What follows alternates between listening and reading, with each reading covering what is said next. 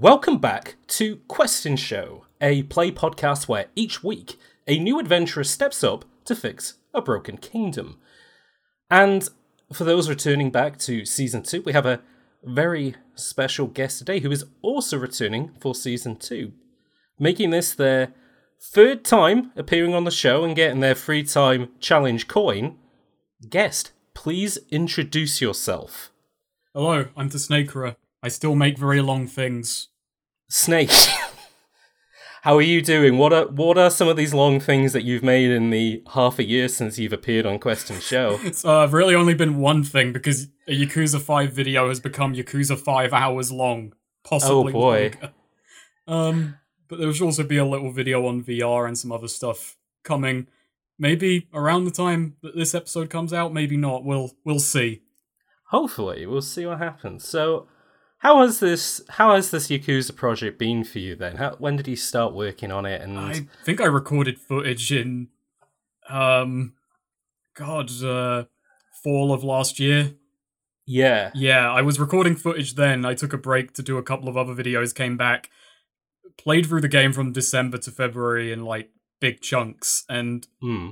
wrote the script writing took three months, and even then, you know, did audio in a few days. And now I'm just trying to get a part of that out a month, giving it the Yeah. uh, the due time it deserves for something of that bloody size. I don't think it's a bad idea either because I know some people do like watching like an entire, you know, hours long YouTube video like all the way through, but I do think chunking it up does make it like a bit more accessible and also like I guess the way that you've approached it in regards to kind of focusing on different characters is also like quite a good way of like chunking it up as well. Every character gets roughly an hour. Well, okay, Hmm. most characters get roughly an hour. And then the Yeah. finale is another hour onto itself because um, Oh boy. Yakuza 5 is a weird one because that is a game that it is the biggest in its series and it is written very differently. It's very thematically uh, exuberant. Hmm. It's very loud and not at all. The weird thing about game, the game is it is so loud about what its themes are that I think a lot of people mistake the themes for shallow when it is doing a lot with them, but it's kind of spoken over by itself. Yeah, like it almost um doesn't not cheapen, that's not the word I'm thinking of, but yeah, it's as you said, it's kind of like it almost comes across like it's doing it in a really broad way, but it's not. It's just, you know, that's kind of how Yakuza does its stuff. I think for some people they just find it funnier that oh my god this game just says the word dreams every half an hour and I don't think they mean anything by it and I think there are another few people who do get a little bit scared away by something being so upfront with its intentions Hmm. they kind of shy away from it No, I I kind of I no, I I I do see that. Yeah, there's like a ton of stuff that's like that. Was it last year or was it this year that Yakuza 7 came out? it was, no, it was last year. it was last year that Yakuza 7 came out Yeah, because that is a uh, that is a franchise that is uh, as a interesting uh, segue has transitioned into being something of a role playing game. What is your thought on that? Um, they're complicated. I am sad it's no longer a brawler, but I understand that things. I understand that after so many games, yeah, they, you know, it's fine that they can change. I wouldn't Yeah. say that people who are sad it's changing um are entirely petty. I'm somewhat Sure. in that camp. I think it's more the fact that the fact that it's done well and it is fine is a good thing. Um, but yeah, when something like this changes and does so successfully, there is a part of you that is saying goodbye to the thing you like. There are plenty of in this at this point there are plenty of turn-based JRPGs we could play, but there was only one brawler JRPG, and yeah, I mean I guess Judgment is stepping up to fill that spot, but Judgment is tonally a bit darker and a bit more its own thing. So Hmm. there is still Yakuza Seven is great, but I do still feel a little bit of a loss over that. No, I I get what you mean because yeah, it is as you said. Like we're not really going to get more games like that set in that particular universe in that particular style. It is if we're going to get more. If Yakuza Eight will likely look like another RPG, which either they'll you know maybe they'll de-emphasize some elements of the RPG stuff, or maybe they'll ramp it up because of the popularity of it. I Oh, don't they've know, said that it's- it is a JRPG franchise from here on out. They have uh, made it Oh, clear boy. that that is the plan. Uh, Yakuza is the JRPG and Judgment is the brawler. And yeah, we'll see how see how it goes. It might have its Yakuza 2 moment where it all clicks for me. I've been playing Yakuza 7, and I'm not a turn-based battler guy, but I think it's Hmm. fine. It's it's not scared me off. It's not like ran me away from it. No, I think that's fair enough. Um, maybe not JRPGs, you think, but in the past few months since being on Quest In Show, any new developments in your RPG world? Of uh, any any new games that you're looking at, or anything that you've started? I've been playing uh, Depths of Peril. I've been playing a lot of VR games as of late. Ooh. Um, Depths of Peril is a very strange, I believe, two-man American game that was released in 2008. It's a studio that basically makes every RPG they make is just defined as uh, an RPG taking place in a evolving, changing world, and they all have weird reaction gimmicks. Where uh, this is like a Diablo style. Depths of Peril is a Diablo style hack and slasher, but you are competing with several other NPCs who are also heroes, and you're you're not trying to stop the great evil threat. You are basically all competing to be the one who is going to take down the great evil threat, and it gives it a very different flow. It makes the whole game much more hurried and strange. Um, yeah, m- I'm not usually a hack and slasher guy, but that gimmick did make me go, okay, I got to see what that's about. You know? yeah. No, that does sound fun. It's almost kind of like a yeah, not like a speed run, but like a more aggressive and more kind of momentum driven version of that kind of yeah Diablo style game. So no, that sounds quite fun. Because yeah, because this whole vibe that when your character is down in a dungeon, like collecting stuff, it's got to be fuck. While I'm down here doing this, they're up there, they're in town getting items and accruing power, and yeah, the AI is weirdly aggressive and it does keep you on your toes. It gives it a very different rhythm of game, and I'm not sure it's to everyone's taste. I know a lot of being a Dead Rising fan, I know a lot of people don't like timers and external pressure. I think Hmm. I think it's great. I think it adds a really solid dimension to a game. No, it's always how I felt about um, when they added timers to XCOM. Like they kind of they tried doing it with Enemy Within, and then like XCOM two, they kind of went more in on it. And I know a lot of people are like, "Oh, it feels against the whole planning aspect," but it's still turn based for one thing, and also like I don't know. I think it just gives missions a bit more focus. Where that was always my issue in a lot of XCOM missions, where they always ended up becoming a little bit too meandering. So no, I'm all for more timers in games. I always think. Mm. Uh, no timer in this game, though, uh, unfortunately, which I guess you would remember from the last time we played. when But- I made a, a usually hour long podcast run for free. When we did a feature length, as long as um, uh, Irishman length, Irish the Irishman length, uh, have Christmas had a special. Django, not Django, a Hateful Eight style intermission. Oh, that would have been quite good. Yeah, we could have. Um, people could have gone gone for a wee, get some popcorn from the uh, foyer. Yeah, could, no, that Listen, would you are not allowed to pause this video into an hour and 30 minutes in. It's against the vibe of the video. Exactly. That you will know when to do. We will. You will hear a countdown sound. It will be like you know on uh, when you watch television and occasionally you see that kind of those black and white bars in the top corner that uh, rotate around, which is meant to tell you that adverts are coming up. We'll, we'll do that. We'll do that for the podcast. Don't worry about that. Uh, so I guess Nick, I don't really need to explain to you all the rules of Quest In Show because you're already quite. I, I, I mean, you've already played. You've played this game. I, I've played the season one rendition. This is uh, V2, but Oh. it, it seems very much in the spirit of things. It does. That being said, there may be new fans of yours listening to this who saw your Yakuza 5 videos and said, I would really enjoy seeing this person on a on a on a one-on-one play podcast. But I don't know anything about Quest In Show. I didn't even know there was a season 1. How does this even work? I'm going to tell you how it works, audience at home. So basically, before we started, Snake came up with a character who will be tasked with solving the issues at hand. And over the course of the adventure, I'll describe settings, characters, and situations, and then it'll be up to Snake to tell me how they'd like to proceed with their actions. And most of the time, these actions won't be challenged. However, there may be opportunities where they'll want to take the advantage, say, get a drop on somebody or parlay for a better deal, or times where they'll have to defend themselves, either through a little bluffing or combat.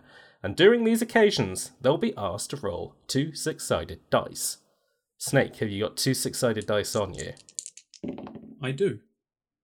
Do you want to? Because when you were the first guest on Quest In Show, I hadn't figured out this really good bit. But would you like to give them a roll to see how lucky you're going to be this episode? I actually did, uh, as you asked, and I got a six and a one. I got a seven. Oh, so literally just above a failure. All right, so quite on the borderline of a the failure. top. I got the top of one result and the bottom of another. So Yeah, you got half a snake's. You got a snake's eye and a and a box car. So, yeah, interesting. I think. Hmm. I don't know what that's going to say about what happens during the episode, though. That's. Uh, I don't know. Could go either way. I think, but I mean that's exciting because you know that's where all the interesting stuff happens. But during the actual game, Snake may be given small advantages that might get that 7 up to maybe a 9 or even a 10. And this will be based on stuff like the gear that their character has or their special abilities, and whether that will add ones onto the final result. But on the inverse, these things could be a disadvantage, such as the character being harmed or just being in a really risky situation, and will remove numbers from the final result in those cases. And simply, high numbers lead to great results, and low numbers, again, I was on the side of getting low numbers when you GM'd the episode Quest In Show, and you were also on the side of getting low numbers when you played the first episode. So we both know what happens when we get low numbers, which is things get interesting. I always think. that's But- where you know the real storytelling lies. Is when I uh, bump my head against things. Exactly. I collapse That's- into a big heap. you know, uh, things happen. You know, chemistry happens under pressure a lot of the time. Something which I think your characters are going to know a little bit about. Pressure makes diamonds. Very true. Pressure also makes um, crude oil and stuff like that. So you know, a lot of a lot of things do come out of pressure. So we'll see what happens. But before we get into that, and with that all of that out of the way, is there anything you'd like to say before we get into the adventure proper? Um, sure. Uh, I I opened episode one with an apology for what was about to happen. So I say today that I have only the best intentions to make Trottelera this, if we're indeed in Trottelera, this the land that I named Jerkland. Uh, I'm not sure why. Uh, I intend to make it a better place. Intend today my intentions are pure. I think. Well, that's good to hear. Uh, also, uh, purity is also another very important thing. For oh, actually, no, you're. Hmm, actually, I guess we're going to have to get into the actual specifics of what your character does, but that's okay. So, and Snake, as you are already aware, because of what you did as Task Rivliero in season one, and even what you did during the Christmas special, all of these actions aren't just going to affect this adventure. They could change the fabric of Trottelera again for the better, like your intentions, or not for the better if things maybe go wrong. But that's why we're playing to find out. So to please do consider. Please do consider all of that in your decision making. Right. And so with that, oh, and one more thing, Snake. Hmm. Trust me on this. Oh dear. Oh no. You said the you said the words. You said With that- for, for for out of game things for a personal note. James said trust me before the most untrustworthy thing he ever did, and it took months. See what you can do in an hour with that warning. and with that, let's go to a land out of time and out of place. The kingdom of Trottle Era. Ah, here we are.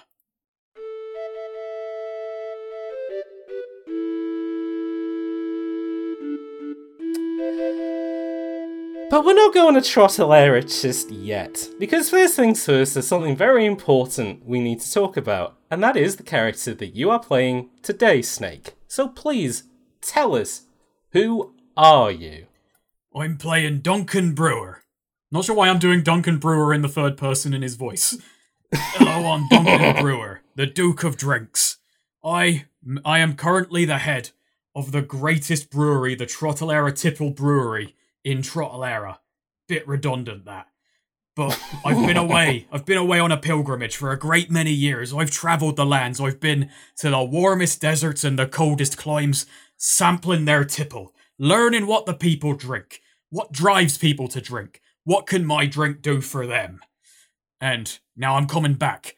I'm filled with wisdom and booze. Duncan, what would you say are your special skills? Oh, I'm a very intuitive man, I am. Can look Excellent. at a man and know what he wants, know what he's thinking. It's a valuable skill when I've been behind the bar. Wonderful. I'd also like to say that I'm a wise man. I've met many sages who think, oh, he's up there with me, he is. Don't know where he got it from. I've been sitting on a mountain thinking for years, but he did all his thinking in the streets, and maybe I should have done the same. And lastly, I'm a man of service. You Hmm. can't get anywhere in this life, in this business, if you don't know how to serve others. You can't be served unless you know how to serve. I think that's absolutely right. But what would you say? What is something that separates you the best from the rest? You would say maybe your expertise, although that might be the wrong word for your particular special something. Well, I've got an iron gut. Oh, Poisons just flow right through me and, uh, well, mostly rot gut, but we could call it poison. hmm. Very good. That might come in handy depending what happens. But before we get to that, what is what are two things that you usually bring with you? What would you say is your loadout? I've got on me a couple of exotic potions. Say Ooh. potions with a couple of big fingers up in the air. And I've got myself a mixing kit, because you never know when you might need to impress, when you might need to improvise a little something.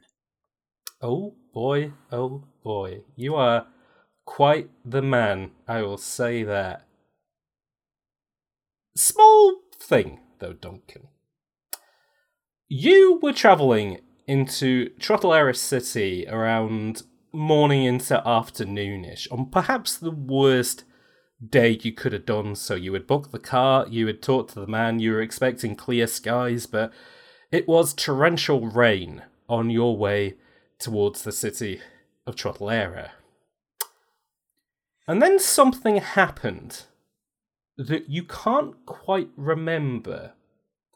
You were in the car, it lost control, you were kind of on the side of a cliff at the time that it happened, but everything kind of went a little bit dark after that. And you currently find yourself not in a ditch, fortunately, or up to your neck in mud, or being nibbled by pigs. Instead, you find yourself in a rather comfortable bed.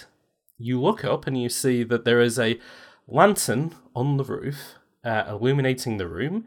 You smell woman's perfume and flowers in the room, and you almost and you here are two things that you hear creaking on the floors as somebody putters around, and them humming to themselves. It's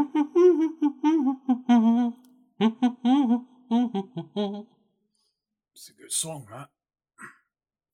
Oh, you say that, and these this person like perks up and looks over and goes, "Oh my, my word, you're awake!" As they come over and look at you, Duncan. Um, what do you look like, Duncan? Duncan is a portly, portly uh, middle-aged man, forty, like late forties, early fifties. He's quite, he's quite rotund. He's got a big, got a big beard, um, kind of flush, rosy cheeks, and he is balding. Hmm. Uh, a human man, yes. A human man, yes. Uh, he's Okay. quite tall. He's on the upper end of six foot. Not on the upper end, six foot. Around, you know, six three, six four, maybe. But he, he is quite large. Okay, um, your feet are almost dangling a little bit off the end of the bed out of the sheets, and you're quite bunched up against the headboard of this bed.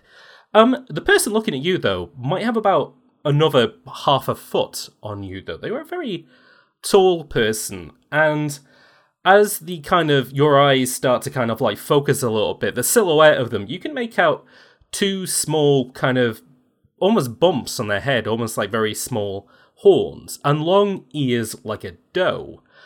And they're looking down at you, Duncan, and they go, Oh, I was so worried you were never gonna wake up. How how are you doing, sir? Doing alright, I've had worse. I've taken worse falls when I've been out on the run. Oh, blimey. Um, this figure then comes a little bit more into view to kind of like help you up a little bit and fluff your pillows because uh you get a better look at this person, Duncan, and they are a beast woman. Uh, quite a large one, in fact, quite tall and quite buxom. A, a 2d beast woman, did you say? A beast woman, Okay. yes. Would you like to roll 2d6 plus intuition to see if you can connect cognitive pieces of Lego together? Sure, let's connect some cognitive bric-a-brac. Three and a five. Eight, nine. Okay. This person looks very familiar to you, Duncan. Something about them makes you think of Trottlera, Um, as they kind of help you up and they're just kind of like, My partner found you out in the middle of the road. We were so worried that you maybe had hurt yourself out there, but apart from maybe a sore leg, I think you're gonna be alright. I'm sorry, do I? Do I know you? You seem familiar somehow. She giggles a little bit, Rosie. She, oh, I don't think so. I live all the way out here on me lonesome with my master and my partner. But my name's Jill. Jill, well, I'm, uh, I'm Duncan. Okay, she puts her hand out to shake yours, Duncan. And, uh, yeah, Duncan extends his Uh, shakety shake. shakety shake. And she, and she kind of stands back up again, and she said, "Yeah, you know, a lot of people sometimes they end up down here. They always end up having the nastiest prat, prat, pratfalls. Yes, they end up having the nastiest pratfalls outside. I, I see. Pratfalls.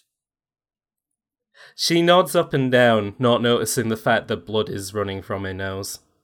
I. So is that? Speaking of, is he still in? Is he? Is he still about? Is king and queen? You know, She's looking at. She looks at you with a completely blank expression.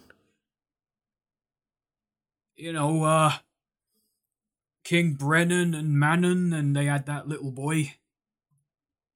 Big lad. again she's she just kind of shakes her head back and forth and she's like never never heard of him You've you've never heard of the king and queen of Trotlera? no that uh I've, I've heard of um I've heard of Trottlera, but uh, not much about their king and queen, unfortunately. Your nose is bleeding. She dabs it around where her dough nose, and she's oh good, oh I'm so sorry that that does happen now and again. As she like grabs some tissues and like dabs it, and she's just like, oh I'm I'm terribly sorry. What was your name again? Sorry. Duncan Brewer. Um, I run the I run the Trotlera Tipple breweries back in back in the city of Trotlera. Oh, well, that would explain the um uh, what we found on you. Uh, she points over to a side cabinet next to the bed where your current loadout is. Which yeah, is very fortunate for you, I guess. Yeah. But she's just she's just kind of like, it's amazing the glass vials didn't break in, however bad that crash was. Oh, I'm surprised. Oh, I mean, um, you wrap them in a in a special substance created by wizards where they capture air between two pieces of plastic. It's amazing, isn't it? You just Yeah, can't help but sit popping it for ages, but it's mm, Oh yeah, it's it is. I know. Um, but she just kind of looks back at you and she goes, "My master will be back any moment now, and we'll we'll we'll cook you up a lovely dinner, Duncan. I'm afraid that you're probably going to have to stay the night here because of the the rain outside. It's oh, it's. I mean, that's how you ended up here in the first place. So we wouldn't want you catching a cold or anything like that. Well, you you did you and your husband did nice enough to carry me here. At least I can do is maybe whip something up for you as well. My mixing kit is still good. I can make a fine drink out of any old thing I can find. Roll two d six plus. We'll add backstory to this, so plus one. Hmm, an eight again, three and a five. Oh boy, and uh, yeah, lesson nine. She kind of like pulls a bit of a face, and she's just like, "Well, you know, my master does hire me and me partner because you know we we know how to do kitchen work and stuff like that, and I think he might get a little bit. I mean, he's a lovely guy. Lovely guy took us both in, but we do worry that you know maybe having strangers in the kitchen, especially before he meets you, might you know it could upset stuff. It, you understand, right? He wouldn't be upset that a stranger has been dragged in. She kind of pulls a bit of an awkward face at that, and it's just, oh, we couldn't leave you at the side of the road, mister, but. Oh, no, I, un- I, I understand that. Uh, may I. Might I meet this master? Well, he's not in the um house at the moment, but the moment he the moment he comes in, I'll let you know. Okay. All right. Uh, she shuts the door then to um wipe away her nose, leaving you on your own. So yeah, Duncan goes and um collects his stuff, throws his. I mean, I imagine he was still dressed, yeah, but just yeah, checks all his pockets, checks. Yeah, nothing. Uh, no, nothing has been misplaced. Everything is as it was. Oh, it's the last time I. It's the last time I booked my travel through Mark Hart's. Horses and cats. Uh, so, what would you like to do, or have you got any questions? Hmm, well, examining the room, what am I what am I looking at? Are there any windows? Are there any is there anywhere I can like look outside? The there are no windows in this room, but you can hear the sound of heavy rain hitting the roof above you. It must have been out for a while. What did she Hmm. s- made it sound like people come falling down here aplenty? Hmm. It's very dodgy that. It Maybe, is a little bit dodgy, that. maybe I shouldn't look a gift horse in the mouth, but I don't know just how lucky I am to be alive. And she seemed That- oddly familiar, but hasn't heard of the king and queen.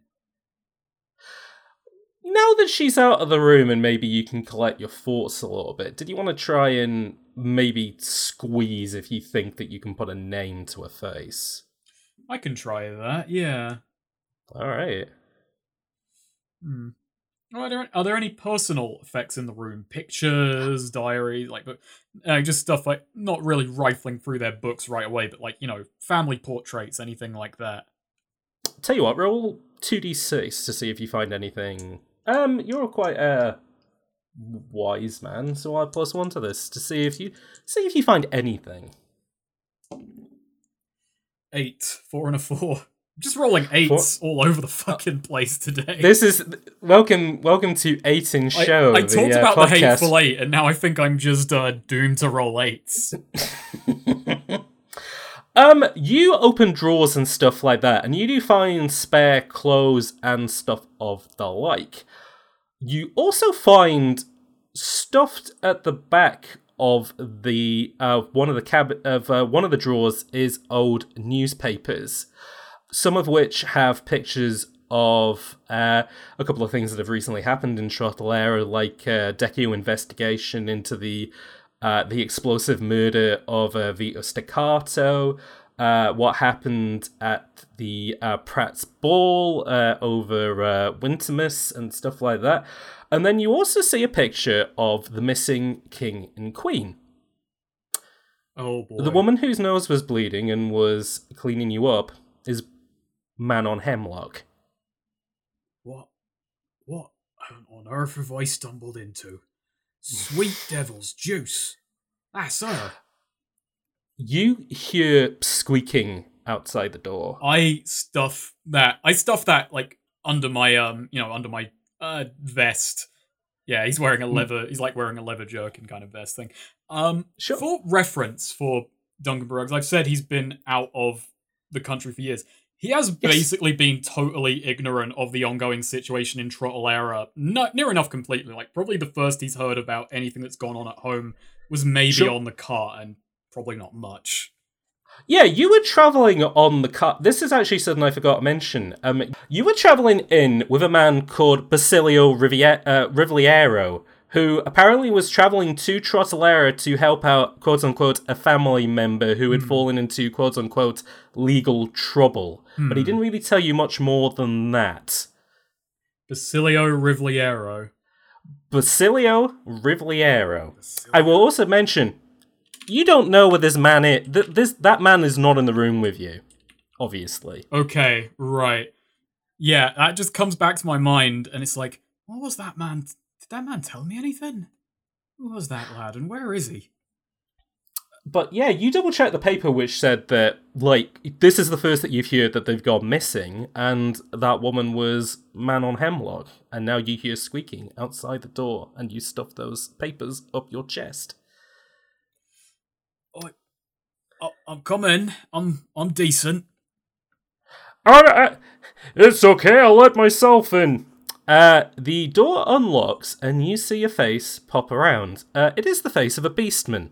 It is the face of previous king Brennan Hemlock, who, uh, beard's looking a little bit shaggier than it used to, hair's a little bit longer, and uh, twinkle in his eyes as he kind of goes, "Ah, you look as right as rain. Yeah, how are you doing there?" Oh, I'm doing fine. My name is uh, Duncan Brennan. I I mean Brewer. Oh, Duncan Brewer, huh? And uh, uh, what kind of uh, work do you do, sir? Uh, well, have you heard of nominative determinism? he just kind of looks at you blankly. I'm a brewer. Oh, just like your surname, huh? Yes. Oh, well, that's funny because uh, my name's Jack, and uh, very often I have to, you know, jack stuff up. So yeah, I guess you and me are like two peas in a pod, huh? That's funny that. Your wife's name Jill, Jack and Jill, yet I fell down the hill. oh, you're a, you're a funny man, Duncan. Yeah, um, plenty of things are funny right now. yeah, um, absolutely hilarious. Uh, this guy lets himself into the room, and uh, much like his wife, very large man, as wide as he is tall. Much like his Uh, wife, a very large man. Much like his wife. Much like Borat, my wife, a very large man. Yes. yes, it's like it's like Mrs. Doubtfire. Like it looks like it like he took the wig off and then came in. Okay. No. Um, but yeah, no, so he's just kind of in the room with you and he's a little bit smiley and he's just like, Oh, you know, my master ain't back yet, but yeah, I just kind of wanted to pop in the room and, uh, you know, make sure everything's alright because, you know, very rarely do, uh, we get any more men here, so, you know, always nice to chat, right? Oh, oh yes, it's always nice to chew the fat, but uh, I, I was, I had a travel companion, a man, another man on the cart. You didn't happen to find him, did you? And You he kind of kinda runs, he kind of runs through the a physical description of what he remembers of Basilio. Uh, yeah, a tall, uh, very, uh, angular looking man. Mm. And Jack just kind of pulls an odd face and he goes, By the time I got over to the car, uh, sorry. Well, by the time I got over to the card, it was, um, I'm afraid it was just you and your belongings. I, I didn't even know there was another man on the card. Oh well, maybe that means he got off all right then. Hope- hopefully so. I, I'd, I'd hate to think of him being caught out in uh, this weather. Oh, that would be dreadful, yeah. You know, funny, you said the word fat earlier, and uh, I know it's just kind of sticking in my mind a little bit. Oh, yeah. That's nothing worse. than fat, I guess. Nothing worse than a fat son.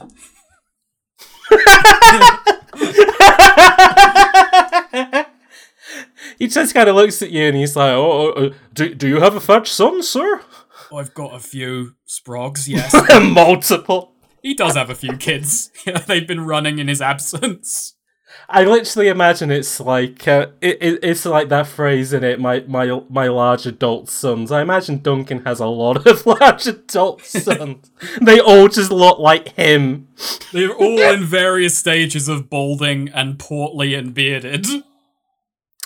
Uh, he just kind of smiles at that and then kind of looks a little bit away and he's like, you know, me and Jill hope one day to maybe have a son of our own. I mean, we're getting on a little bit in years, but um, you know, if the master will allow us, we'd, you know, really like to bring a little beast cub into the world. Uh, from what he says, we're the we're the only two left. I bet we're we're quite a surprise to you, huh? Oh yeah, total surprise. Uh, but I mean, if you're if you're getting on, it might be time to maybe hand in your notices and make time for the for the wee sprog. Uh, he just kind of pulls the face and he's like, "Well, from what the master tells us about the outside world, is, uh, you know, I think we're probably safer here." Does he now? Yeah. Well, that's very interesting. Hmm. But um, hey, listen, I think he's uh, I think I hear him uh, pulling up outside now. So we're gonna um go and work on some dinner. All right. Yes, of course. Uh, before he leaves the room, he looks back at you and he goes, "Um, and you're gonna be traveling to um a, a right? That's what uh my that's uh what Jill said." That's that's the plan. Okay. Um, whenever you get there, um, somebody that we heard about not so long ago, which uh, I don't know if you'll ever come back here, but oh, you know, we may even be able to try and give you the address. But uh, uh, if you can find somebody for us, that'd be fantastic. Who might that be? Well, the thing is, we haven't really got a name for him, but um, I can I can give you a picture if you want. All right, yeah, slip me the picture. He kind of moves in quite close to you, almost like he's trying to block something.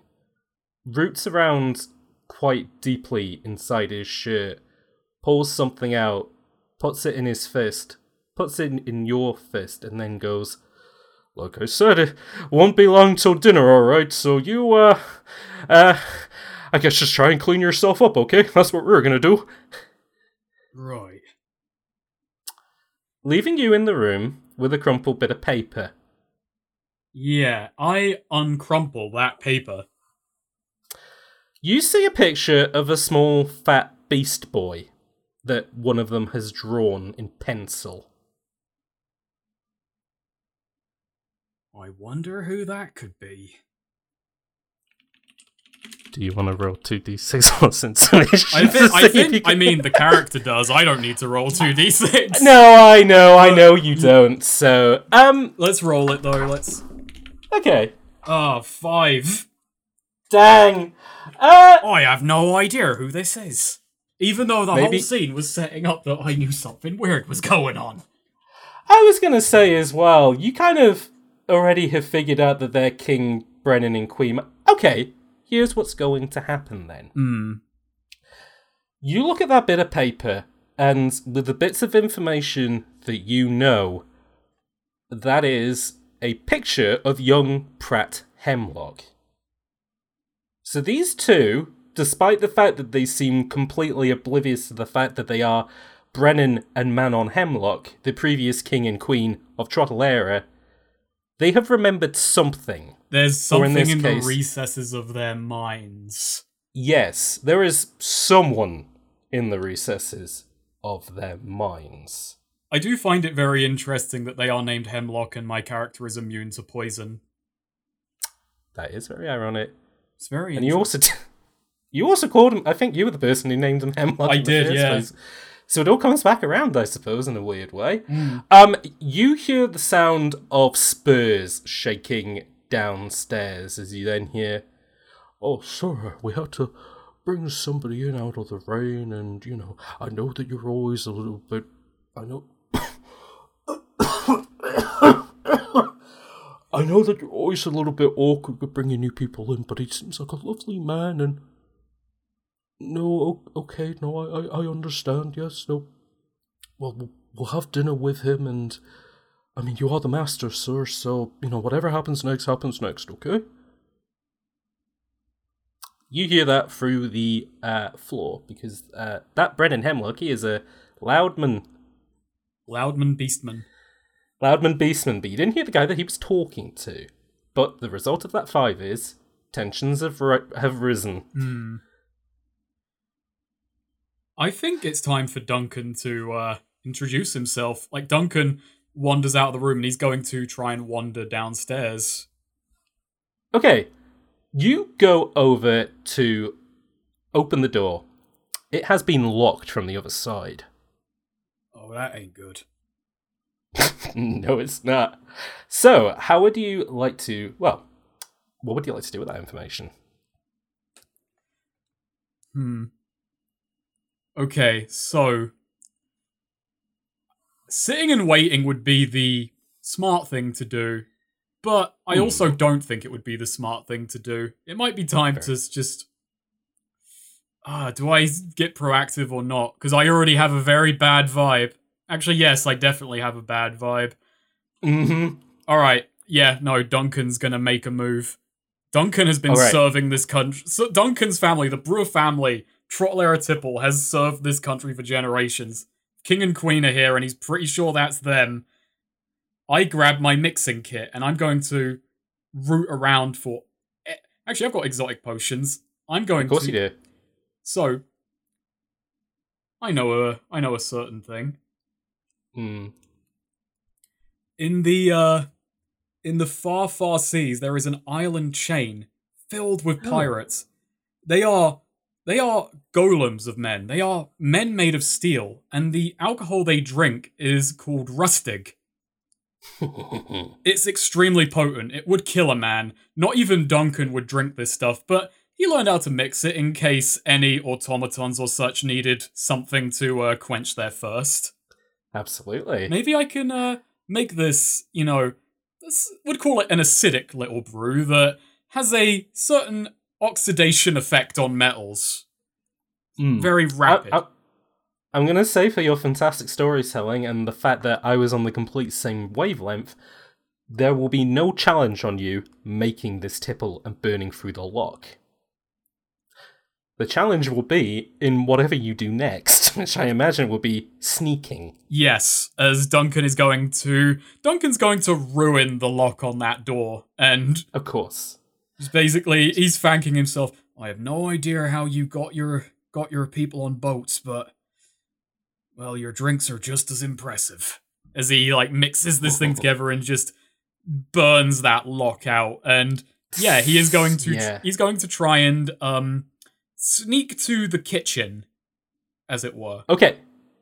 Roll 2d6, and I'm going to give you a minus one based on his physical Yeah, he is a Does it he is a large fat man who is uh usually likes to make his presence known as in life he Yeah. has always been the man who likes being at the center of attention And you're not as large as the Hemlocks, but when they were walking, like, you could hear them coming because the wood outside is very squeaky. I should have So- made him a midget you should have made him a waif. Yeah. all right let's do this free free two and a one baby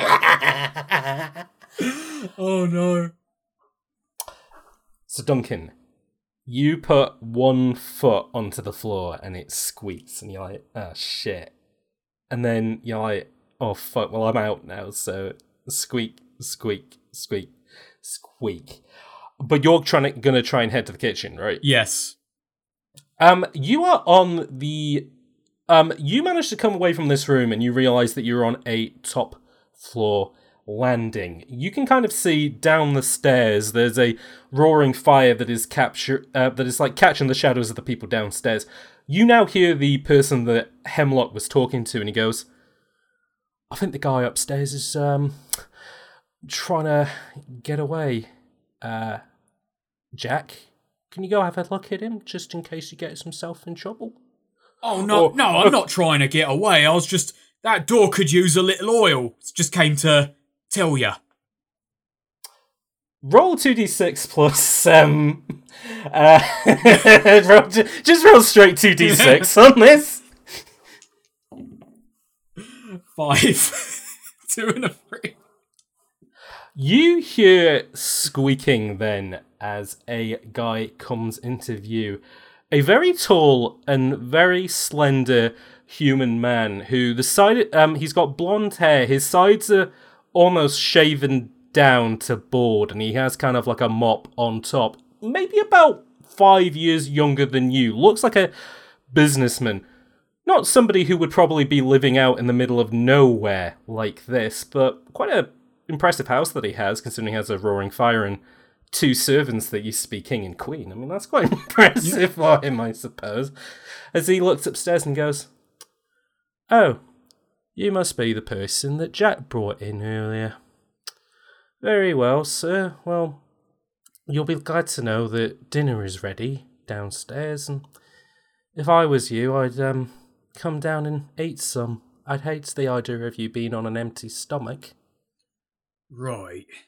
Yeah, uh, Duncan's just like walks down the stairs with a bit of hesitation and he's trying to make small talk as he goes, You know, you've uh, kept a wonderful head of hair for someone who I'm thinking lives out in the woods based on where I crashed. Did I crash? Couldn't say. Just came to here. I couldn't say either.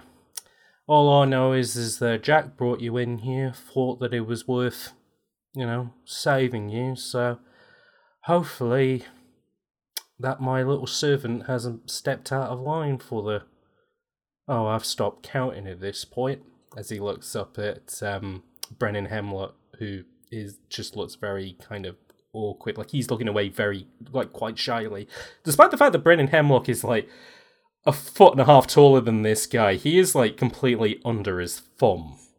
Oh, I uh haven't caught your name. I'm uh I'm Duncan Brewer. Uh, you know Trottelera Tip Tipple Breweries in the city of uh, Yeah, that's uh it's my family business. That been ran for generations. Who might who might you be? It's uh, quite an impressive house you've got here.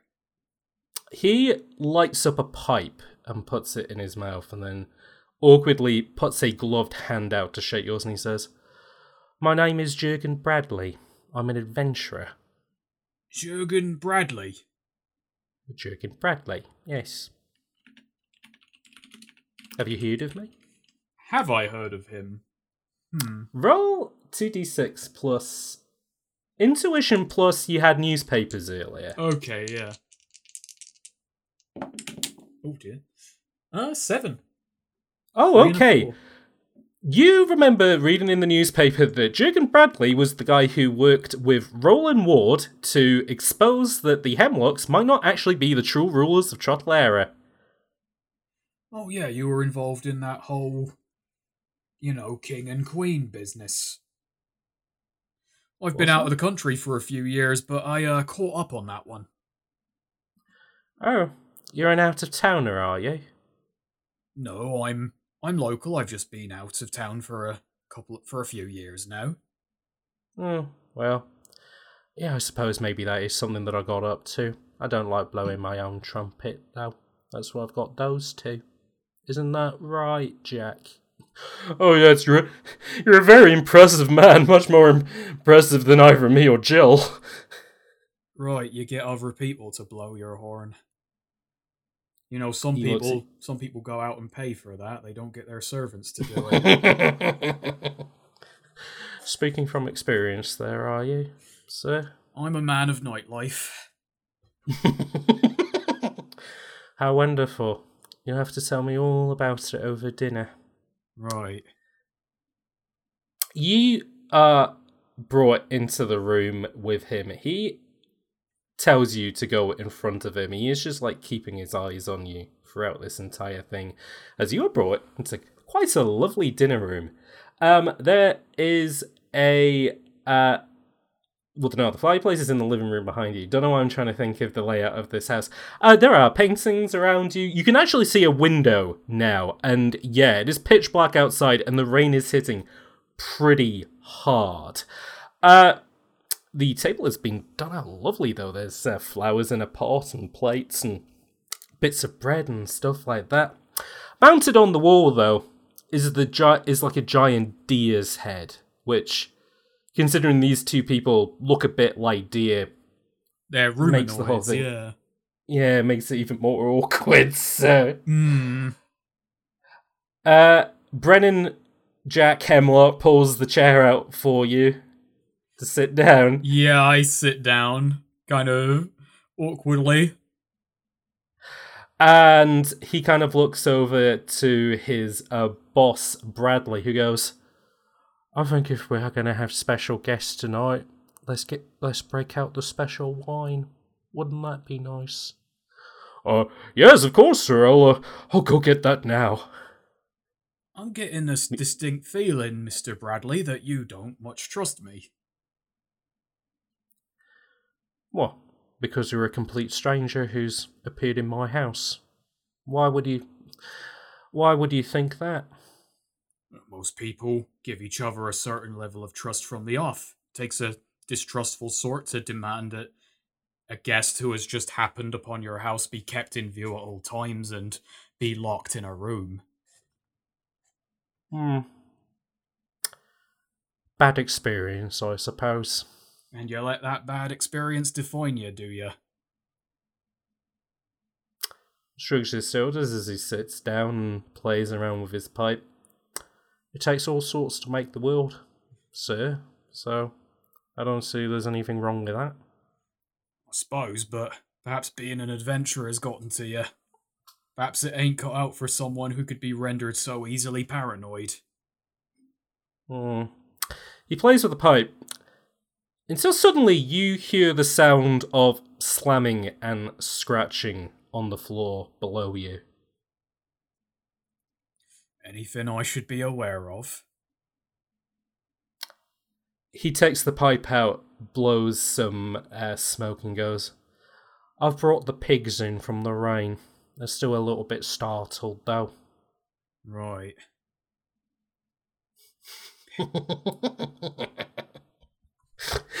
uh, those two, uh, King uh, Brennan and Queen Manon, return with what a what a lovely spread that they've been able to make. There's salad. There's some kind of roast meat. There's oh, all the trimmings. It's, it's exactly the dinner that you would want after being, you know, in a car accident. But not with this guy though, at the other end of the table, who just continually stares daggers at you while playing with his pipe. Uh, Jack kind of leans over and he goes, uh, "We're going to be allowed at the table tonight, sir."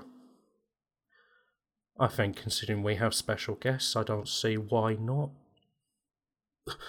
oh, that's very kind of you. Yes, very kind of you. Thank, thank you very much, Master. As um, they go and take the two chairs on the other side of the table, and they sit in nice and tight. So, uh, who got that deer then? He looks over his shoulder. Oh, yeah, him boy there. Oh, king of the forest. Oh, king, shot him. Say? Hmm. Yeah. Covered by, uh, surrounded by does and um, little fawns, and uh, yeah, managed to get an arrow right through his heart. Didn't see it coming. Right. Uh, Jack is sweating as he's just kind of like looking back and forth between you. That's uh, fortunate. That's real adventurous. Oh. Absolutely, I I like to consider myself a real animal man. That's why I ended up bringing these two in. Oh, looking over at Jack. We're oh, all animals, sorry, aren't we? Looks over at Jack and goes, "Let's hope I never have to um shoot you through the heart with an arrow, eh?" oh, there'd be no reason for you to do that to me, sir. Now, hang on, you don't treat your staff like that. Don't tell me how to talk to my staff, thank you. I've been in Jack. service for years, and that's just. That doesn't do anything good for anybody, talking down to people like that. Uh, oh, Brennan Hemlock's kind of looking it over at you because, like, you're being, like, the more reasonable person here. And he said, and he, uh, this guy just kind of leans in and he goes, Considering the fact that I saved these two from the side of the road, I clothe them, I feed them, I put a roof over their head, I have done more gratitude for them than they've ever had in their entire life. So that doesn't give you I... any right to threaten them in such a way. Does it not? No, absolutely not. Sure, you did them one good turn, but you have turned that right into what is basically slavery. You're abusing them. You don't do a good turn just so you could break people down. that wine of yours is sitting. You might want to drink up, sir. Yeah, I, I imagine right now Duncan and him have just locked eyes, and Yeah. I think yeah, Duncan. Oh, this is stupid, but yeah, Duncan is gonna pick it up, and he is going to drink it while not taking his eyes off of Jurgen. Roll 2d6 plus history plus iron gut. Uh, plus two. Fuck, I hope it works. I hope I hope I hope this Five and a four, baby, and nine, so an eleven. Yeah, baby. Uh, and I'll tell you what, on an 11, I'll give you this much detail. Um, there is something funny in the wine, but it is not affecting you. Oh, I've drank. As- yeah. Oh, Jill yeah. and Jack are kind of looking at you like really worried because they're like terrified about what their master is going to do. Yeah, uh, he drinks that, puts it down, and there's kind of a there's a pregnant pause before before Duncan looks at Jurgen and says he, he does the thing where he kind of swirls it and says, "Well, a lifetime in drinks has taught me a few things. One, I've drank better swill that a pig has served me. Maybe your ones downstairs could bring something up better. And two, that's not gonna work, Sonny Jim." Uh, Brennan looks over at Jack. Jack looks over back at you and he goes, What's not going to work? You know too damn well. He puffs on his pipe a little bit and he goes, Jack, have you been giving notes to guests again? Uh, that big beast man is starting to sweat as he's just, he's like, "I, I don't know what you're talking about, sir. There's, uh, I mean, there's no pens or pencils in the house. I wouldn't even know where, where to get such a. Th- don't lie to me. He's not lying to you. I reach in my pocket and I pull out I pull out the paper and I push it across the table. So you throw the newspaper over, and uh, which newspaper is it? It's the one with uh Brennan and Manon. He shakes that out and looks at it and he goes, Oh, yeah, the old king and queen of Trottelera. Wonder whatever happened to them, huh? You know, one of these two said that you took him in because beast men are not well treated outside of these parts, hunted and killed or something. But begs the question of me, Jurgen. In what world is that true when they're the king and queen of Trottelera, the country in which we're currently residing? Roll 2d6, and I'll give you plus one for this. And it's not to convince him, but it's to try and get through to the other two. Hmm. Seven. Six and a one. Jack looks at Jill, who, like, Jill is kind of like touching around her nose again because she kind of feels like she's going to have another nosebleed. And he kind of looks over at his master and he goes, You know, sir, it does, it does raise a lot of questions. I know that you said that they, you know, they shot the king and queen because they were beastmen and drove all the other ones out, but, you know, that. That paper couldn't have been from two.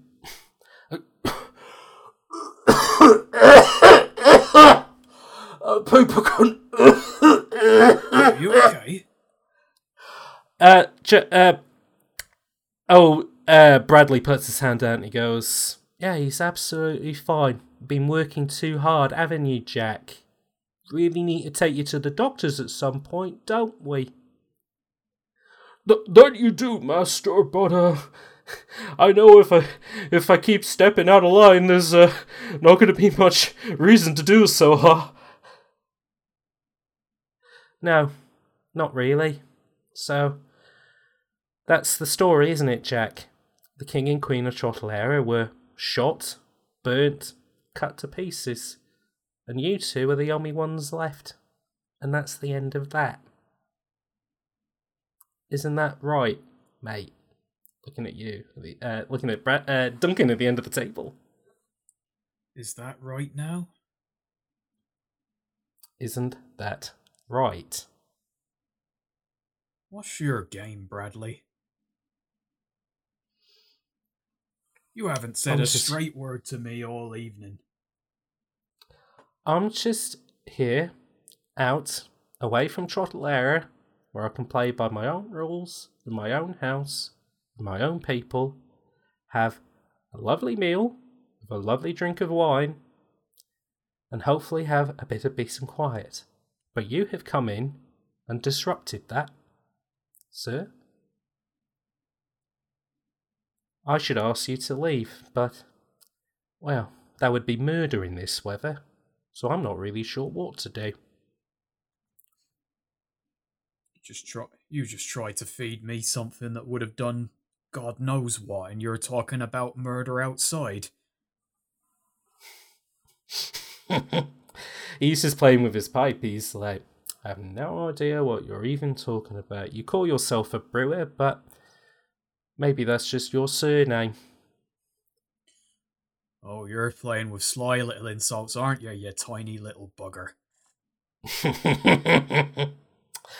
he looks over at Jill and he goes, Don't worry about getting dessert. I'm going to go sort that out right now. You and Jack stay right here. Make sure that our guest doesn't go anywhere, okay? I'll tell you As this he... much, Jurgen. You can play king in your own little castle all you want, but the storm is gonna clear, and then the storm's gonna come for you. As he goes to the door, he looks back and he goes, We'll see about that, mate. We'll see about that. As he shuts the door. As he does so, Jill goes over to help up uh, Jack, who he's coughed a bit of blood into a napkin. He's not looking too well, really, after that little coughing fit that he had. And he go and she goes, I mean, we should, we can't keep drawing pictures and stuff like that. We're gonna get in trouble doing that, all right? I know, but I just really want to know who this guy is, all right? I want to know what. I just want to know what's going on. This ain't right. this ain't right. This is weird. This, this is, is odd. Listen, you two, I I can't say I've been in this country for a few years now, but I don't think things would not have gone so drastic that they'd kill a king and queen. I'm pre- and he thinks to himself, I'm pretty sure you two are the king and queen. Yeah, no, exactly. Like you are looking at that newspaper and it is like yeah, they are wearing like peasants' clothes and they're a bit like, you know, dirty from a day's work, but that is the king and queen. I think this man is doing you doing you too wrong. He's got something wrapped up over your minds and I think you two should I think you two need to get out of here. I think the sooner you leave the better. I think we're all in danger, and I'm I'm sorry to say that I've brought that danger to you right now, but that man ain't oh. that man ain't right. That man ain't right. That sniv I didn't like that snivelling little adventurer when I first laid eyes on him. You know what? I like this. So Jack kind of looks at you and he just kind of he's a bit teary eyed from his little coughing fit and he's like, But we don't even know what to do. We're just simple farmers, sir. Uh, you know, he, the, the master, he protects us, he puts food in our bellies, he gives us meaning in our lives. We can't turn against him. Meaning ain't something. Meaning is not something you get from others, it's something you decide for yourself. He kind of looks at Jill, then he looks at you and goes, Well, okay, and what would you have us do? I'd have us all get out of here soon as possible. We wait out this we wait out this rainstorm and then we go. And if it, if what he says is somehow true, and somehow this country has turned so rotten they're they're hurting beast folk, I'll drag you two back out, my own two hands. I, my family has served this country for years. It would not have done something so rotten.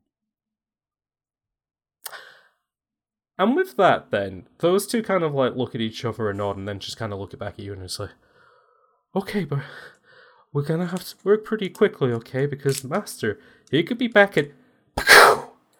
And that door that he walked through is kicked open. As they all three of them look over to him, and he's still got his pipe in his mouth, but in his hand is an old fashioned revolver I say old fashioned, but I guess in this medieval world of Quest In Show, Actually it's actually it's incredibly it's very new fashioned. My god, fact. single Yeah, action? yeah, absolutely. He is playing with. You don't even know what it. it- looks like some kind of space laser. This big silver thing with a six-chambered design, and fit playing around with that on his finger. Uh, Jill kind of looks over and was like, "Ma- "Master, what what do you think? What do you think you're?" D-" Oh, no, nothing at all, Jill. Nothing at all, Jack. I just thought perhaps before dessert we should have a little bit of fun, play a little game a game of hunting. As he points the revolver at Duncan. Duncan hits the deck as he yells, Hit the deck! Hit the deck! Roll 2d6 to hit that deck. Ah, seven. Four and three. Oh boy! Okay, Duncan, you do hit the deck then, and a bullet kind of flies overhead and uh, sticks into the wall behind you. Um, deciding to do the same, Jack and Jill also like. Well, Jill hits the deck.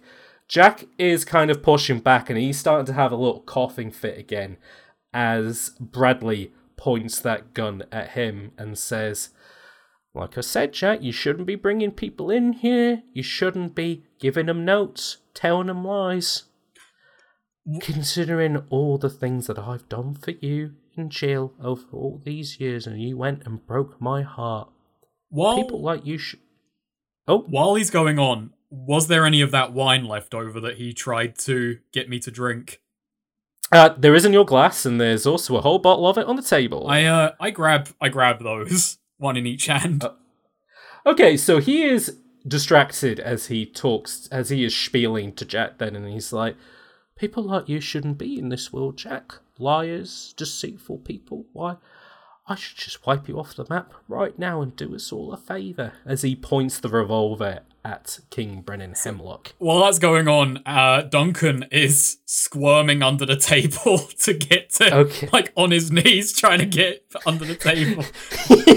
he's doing like a obstacle course kind of thing under there. Okay, I like that. Big guy, and he has got, you know, the wine, the wine bottle and the wine glass, and he's gonna try and basically get out at the other end and force make this guy drink the poisoned wine that he had tried to foist on him that he had handled with his Tell you what then. iron gut. 2D, 2d6, I would give you plus one because I like the plan, but I'm going to give you a minus one because you were physically unfit. Yeah.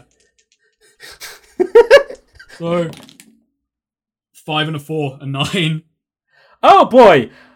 Uh, as he is spieling to Jack and he moves the chamber around and pulls the hammer back, he then hears the squeak of you now by his feet. As I just So- I clamber to my feet and say, "Quit your whining. Have some wine." Nice. Roll 2d6. Five and a three and eight. Back to eight. Oh! Oh boy! So you want to try and like force feed him the wine? right? Yes, make him drink th- Okay. the uh the roofied wine. Okay, you basically jump into him, causing him to hit into the floor, and like you're trying to put like the wine bottle to his lips. His gun does go off though, and unfortunately flanks Brennan in the shoulder. Uh, Jill like screams at this and like goes over to try and like help him up and like tend to his wound. Uh oh. look what this guy the wine like in his throat he did swallow a bit but then he's like like spits it out like a dolphin in your face and he's like look what you've done you just gone and shot this poor beastman Don't you try and move responsibility for that of me. You sniveling Jill little worm. I bet you've done this all your life. uh this guy is trying to like fight back though like he sees the wine glass in your hand and like rather than forcing you to drink that he's just going to try and like smash that into your face so what do you like to do Headbutt him. Headbutt, yeah, baby. I'm a big guy. 2d6. Big guy. Oh, I'll give you a plus one then, because you got a big bald head for headbutting. Fuck, that did some spins. Seven. Oh boy. ah, so an eight then. Okay. You, I will. Okay, I'll say this then. You do headbutt him, but he also does smash the wine glass against your head. So, roll two d six to see like how bad this is. Five and a three and eight. My goodness, that's happening a lot. Wowie. Okay, glasses lodged into the side of your head, and you take one harm. Ooh. But like, you're a, you're a little bit dizzy, and you are bleeding. But like, you're still in the fight, essentially. Help me out over here. Yeah, Duncan just like um stumbles back a bit, but then just like basically tries to charge the guy again and just like restrain him, like restrain his arm so he can't shoot anymore. Okay, roll a 2d6 plus 1 to try and command the. Oh no, you're in the service industry. So roll plus 2 to command they're serving. the. Uh, they're serving me. they're serving you. Oh dear. That is, Oh, dear. uh even with a plus two, that's a four. One and a one. Snake up. Oh, Snake Eyes! Oh no! Um. King Brennan is, like, bleeding out pretty badly. Like, Jill's just on top of him, just, like, trying to, like, pull the bullet out and tend to his wound, and she's just, like, hysterical. She doesn't know what to do, so no help from them. And because you got Snake Eyes, um, oh, uh, this bad guy has flips you over onto your. Because, like, you kind of tackled him from the front, yeah? Yeah, just full body He's- charge. He's flipped you over onto your back, and in one hand he has the gun, and in the other hand he has the bottle of wine, and he just looks at you and he goes, I can either kill you with a bullet or kill your character, mate. Your choice. Kill my character. Shaking the bottle of wine in his hand. What? You don't think those two forgot who they were without a little bit of liquid persuasion, do you? Oh, you're a rotten one. Drinks shouldn't be used to destroy people. They should be used to prop them up. Hold on, I'm going to pipe in music because I want you to give like a really like rousing speech about about being a barman and like you know. Out, people think that alcohol is meant to ruin lives, but it doesn't. It it makes artists greater. it helps creatives be more creative. Only the weakest man thinks that the, the answers you find at the bottom of a glass are the worst ones. People have found inspiration and courage at the bottom of their drinks for so long. For you to taint alcohol in such a salacious and disgusting way, nothing taints my soul worse than rotten little cretins like you who would abuse such a fine and noble art. Drink has brought man together for centuries, but people like you would use it to tear them asunder, to destroy who they are as men and women. I swear on this, you can feed me that drink, but the only character being destroyed tonight is you, you snivelling little worm. Did it? Did it? Uh, roll two d6.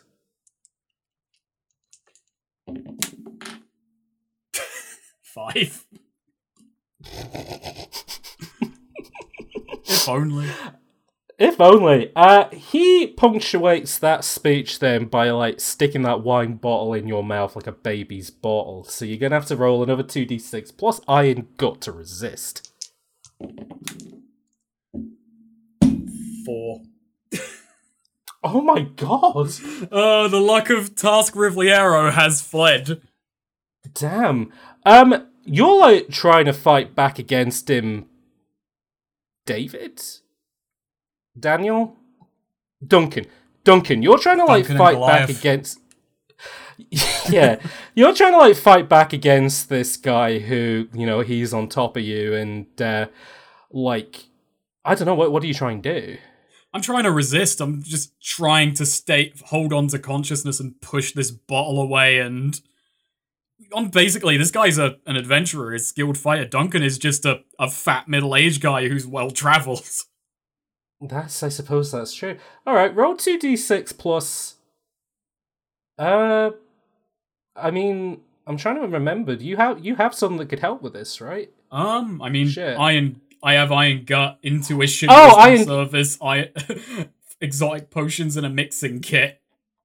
Oh yeah. Oh, I was about to say maybe you brought some of your um exotic stuff down with you because you always have that in your loadout. Okay, roll. I totally forgot about iron gut. So roll iron gut. six, three and a three, so a seven. You're adding Iron Gut. Oh, okay.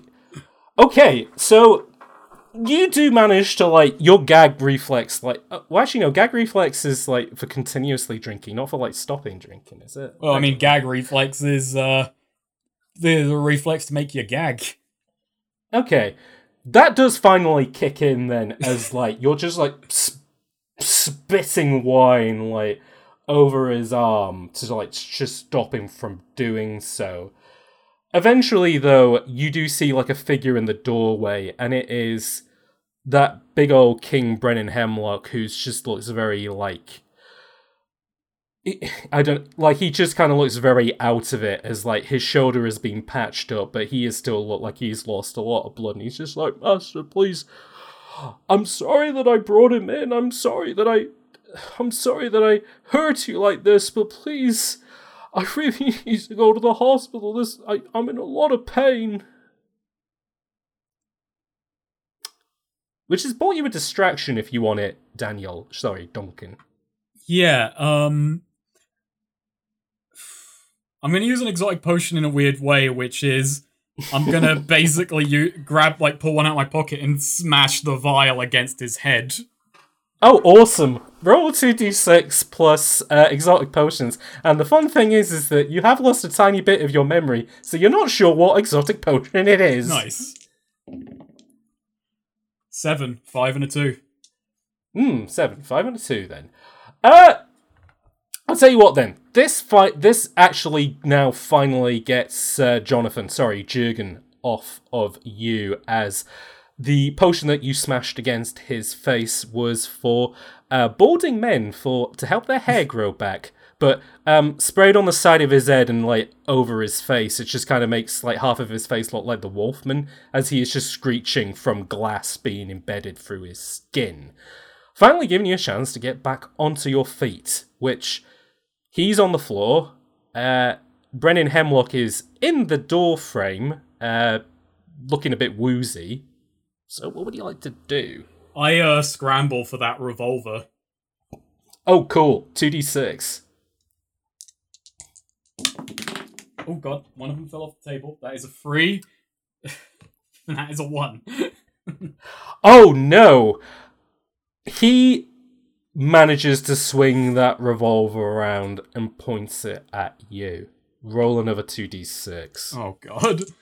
Oh, no. This is just going so horrible. Three and a one. Oh, no. What the heck? You are shot through the gut, and you take t- you take two harm from that because that is really serious harm, uh, which means that now I'm all like physical rolls, you will take an extra minus one Yeah. as um as uh, old Jack kind of comes through the door and he's like, "Oh no, sir, no, no, no, no, no." As like he is kind of like wandering over and he's gonna try and like pull the gun out of Jurgen's hand as well. Uh, which gives you like a brief moment to like look at your wound and like look at what's happening in the room and I don't know what what do you want to do? Um. Oh god, I'm trying to think. don't forget you always have your loadout. I do always have my loadout, which is a mixing kit and more exotic potions. But yeah, I guess I'm gonna reach for my exotic potions to look for something to heal the wound, cauterize the wound a bit. Okay, two d six plus one then. Okay, so two d six flat right now. Okay. Five and a four, a nine. Have I not rolled Ooh. above ten at all? Okay, you do manage to find a minor healing potion then. You knock it back, the bullet that was in your eye and gut spits out, and you have recovered one harm. You're still on minus one rolls, but you're back to two harm Yeah. instead of three harm now. And he's wrestling with Duncan to. He's Duncan. He's Mhm. wrestling with Jurgen for the gun. Yes. Hmm, I'm trying to think what to do, and you know what? He, um, Duncan basically he looks at the table. Does the table have uh, a table spread uh, or um, something on the table, uh, cloth, a table? There's food. Yeah, there's there. Yeah, there's like food on the table. There's a vase full of flowers on the table. There's cutlery on the table and food on the table. Well, I mean, is there a tablecloth? Oh yes. Yeah. Um, Duncan's gonna like grab that, whip it off, and he's basically gonna try and like not use it as like to tie the guy down, but kind of use it to tie, like basically wrap it around the guy's face and blind him. Okay, roll 2d6 flat. on Okay. this. Five. not my day. Not Duncan You- not cut out for this world. You do pull the cloth off the table, but like you were hoping to, because this is like a magic trick that you learned, which is like you used to do this to your patrons. Like, check this out, where you pull the cloth off, and like all the food would still be on top. Oh no, you pull it off, and like you bring everything on the table off the table, and it all smashes against the floor. Uh, the smashing causing another bullet shot to go off. Roll two d six. Ten for Wolf. I guess a nine. Phew. But Oh, good. Oh boy, the bullet flies through the roof and doesn't hit anything. okay. But you have that messy cloth now. Yeah, and I'm gonna like basically just wrap it around Jurgen's face. Like just run over and just like blind him with it while he's wrestling with while he's wrestling with the king, while he's wrestling with Jack. Okay, 2d6 minus 1. Eight, so a seven. Oh boy, okay. You do manage to get that around his face then, and like, he finally drops the gun, which the king is able to like pull out of his hand and into his own hand. Um, you are trying to like smother him out like a fire, but he goes for a nut shot. Roll 2d6. Oh boy. Oh, Iron Gut no. can't help with the nuts. Eh, Six and a two, Actually- another eight, so a seven. Oh, okay. All right. You manage to resist the nut shot then. You just kind of go cross eyed like a comedy movie Oh, from the nut shot. But you um, let go of him and like he kind of rolls out of the way as he's just going to try and escape the situation at this point. Yeah, as Duncan just sees that and goes, Don't chase him. We just gotta get out of here. Okay. All right. Yeah. The the king kind of nods up and down as he goes to like sit down because he is like still very woozy from losing a lot of blood. Um, yeah. It, I grab I, I rip a part of the tablecloth and I'm gonna try and wrap that around his wrap that around his shoulder. Roll 2d6 and we'll add plus one for wisdom and another plus one for exotic potions. Okay. So plus one overall. Oh. Not great. it's one and a two. A three, so Oh ah, no. You're just like, you're trying to like wrap it up and you're dabbing it, but he's just kind of looking at you and he's like, I don't think there's much more I can do for a moment. I, I just want to go to sleep, okay? No, no, no, you don't go. You do not go to sleep. You stay. You gotta stay with us right now. Okay. Alright, I'll just do some breathing by here then and try and stay awake. Jill, are you okay in there? I'm alright, I, I haven't gone anywhere. Um, the queen manages to like pull herself in and she just goes over and she's like just cuddling against him as she looks at you and she's like, Where's he gone? Where's the master gone? He's that man isn't your master. He's a rat. Okay, but okay, where's that rat gone? I don't know. I don't care. I We're, don't know. we're getting out of here. You know where the ex- You know it doesn't matter where he is. What matters is where's the exit. Well, there's the front door, but it's all locked up. He's he's the only person who's got the keys, and then and then she kind of thinks and goes, and there is the basement, but oh, I don't know. I, it might be a bit of a tight squeeze. A tight squeeze is better than nothing. Okay, so you're gonna you're gonna try the basement then, rather than the front door, Yeah, and you're gonna try and bring these two. I'm gonna. I'm gonna carry uh I'm gonna carry Jack quote unquote on my on my shoulder, and Okay. I'm gonna try and whip something up quickly with my mixing kit. Oh, do so. All right, roll two d six plus. Uh, actually, so what are you whipping up? So I'm whipping up a drink called a Cursed Sailor. So this nice. is a drink drank by the Pirates of Peel Water. It's a black tea punch that's made with, you know, it's made with just kind of whatever is had to hand. But Um, generally, it's a drink that is ceremonially drank when one of the pirates is hunted down by the authorities. It's the drink is incredibly bitter, and it's considered a bitter reminder of one's enemies, said to give men a focused anger. Nice. Uh, I'll tell you what then. You can have that because you said such a nice story about it. But what's the in- so what it, what is it, what does it in- do? Like what's the intent? Well, as said, it gives people a focused anger, which I'm hoping will perk and keep the keep Jack basically alert and awake. Okay. You pour that then down Jack's mouth and you're like trying to like massage his throat and he's like, you know, come on big guy, drink up. You need this sort of thing. And he just kind of like looks a little bit cross-eyed for a little bit until like suddenly like his body is almost like vibrating as he like charges up and just lets out like a mighty growl, like making mashing his hands into fists and he's like Oh, that was just the just the thing I needed to get out of here. All right, let's do it. Right, yeah, come on, we're getting out of here. All three of us. Come on, Jill. We're gonna get out of here. So, you three head over to the basement then. You have no idea where Jurgen has got to.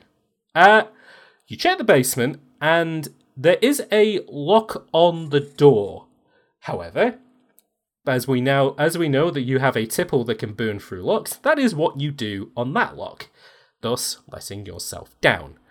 The thing is completely pitch black though, but you do hear like whistling wind, like there is uh, rain like blasting outside. So there is a way out of here. But you're gonna need to do a little bit of fumbling in the dark. Not to be racist, but you beast folk have good night vision, right? Just kind of looks at Jack and looks at you and she goes, uh, I suppose so, yes. Well, you're gonna have to be my eyes a little bit down here, but here's my thought. He must have come in on a cart, right? He says the he says it's murderous outside. I can operate a cart. We'll just we'll just nick his and get out of here.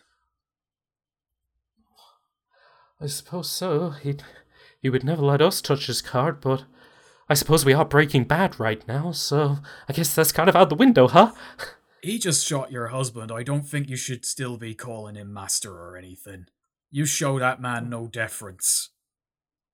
Well, he's more my partner than my husband. We haven't. It isn't official, unfortunately. She shows her hands where uh, all of Queen Manon's bling has uh, disappeared in the time since she's gone missing. I wonder where that went. Hmm. Mm, yeah. Um. Okay, but she she nods her head and she goes in front and like she puts like a hand behind her, so like you can grab her hand and Jack can grab yours and like kind of walk through it. Roll two d six.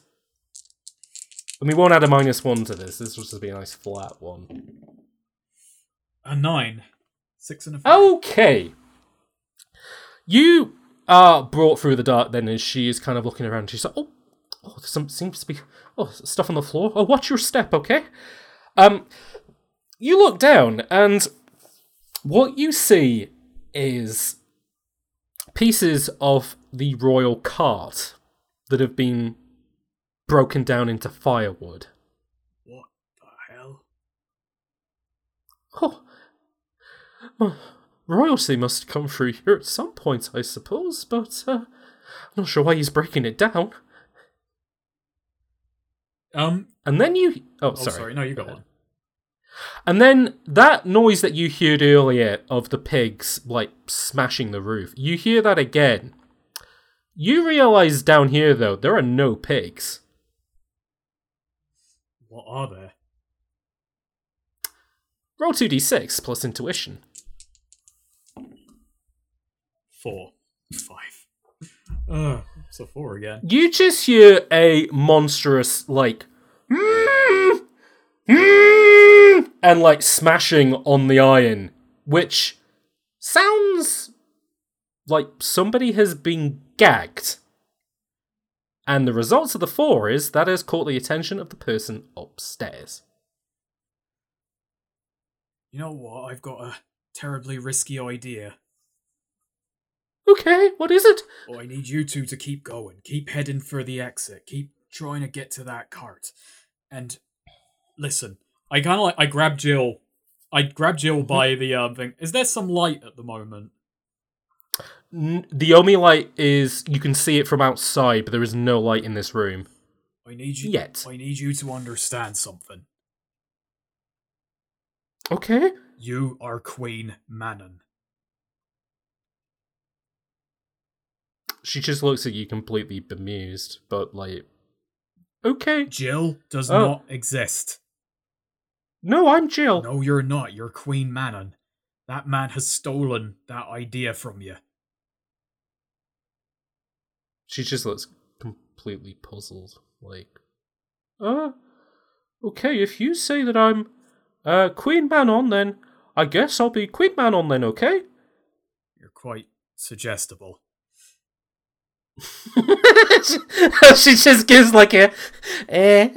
she just kind of tilts her head like, eh, it comes with territory. Being a I call that guy master.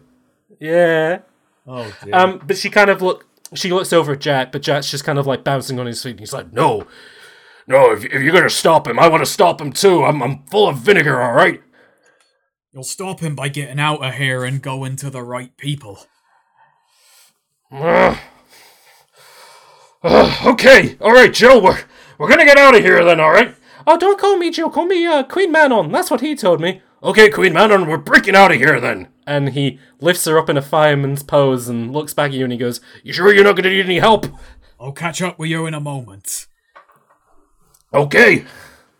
Uh, as both of them then try and climb out that tiny hole out of the uh, basement, which leaves you in the basement on your own while there is squeaking upstairs and the sound of a gagged person screaming downstairs. I'm gonna go towards the gag, the gagging man, the gagged person.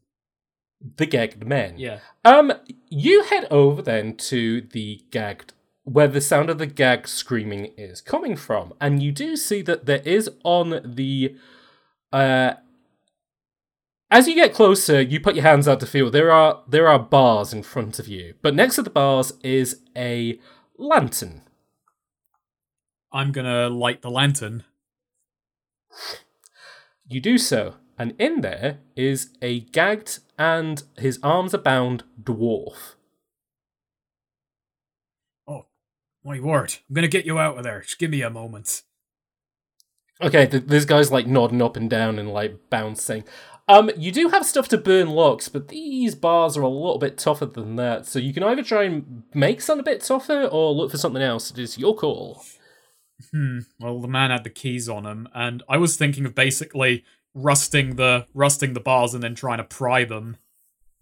I'll tell you what then. Roll 2d6 and I'll give you a plus 2 on exotic potions because essentially you're going to try and make like a ha- heartier version of the one that you already have. Concentrate. Yeah. Concentrated. Plus two is uh is a seven. Oh, alrighty. Okay, you do manage to burn through the bars then, and uh, well, you manage to burn through the lock, and the door does now come loose.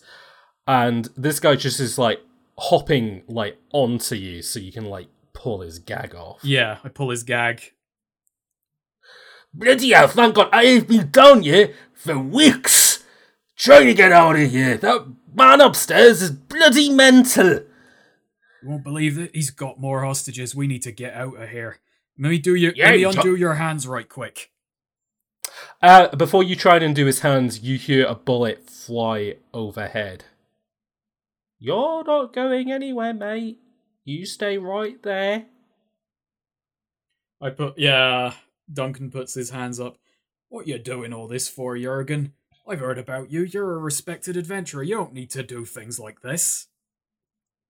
What are you bloody talking about? He's not. Jer- he's not Jurgen Bradley. I'm Jurgen Bradley. What? He bloody kidnapped me. I was going over after I had been told by Roland Ward that apparently I might have been the actual king of Trotlera, eh? And then I fell off a hill. This guy bloody kidnaps me, tries poisoning me. Of course, I managed to drink all the way through it. Then he bloody kid, he bloody puts me in a cage for weeks. That explains it. that makes sense. as the guy comes downstairs and takes the step back and forth, and he's like, "No, no, no, you're not Jurgen Bradley. Jurg- I am Jurgen Bradley." No, I'm actually Jurgen Bradley, though. No, you're not. Oh, but I, but I actually am. Like he's looking at you. I, I actually am Jurgen Bradley, though. I don't know who the hell this guy is. He's fucking nuts. Don't know why you're trying to convince me of anything. You shot me in the stomach earlier on. Your word is worth piss to me.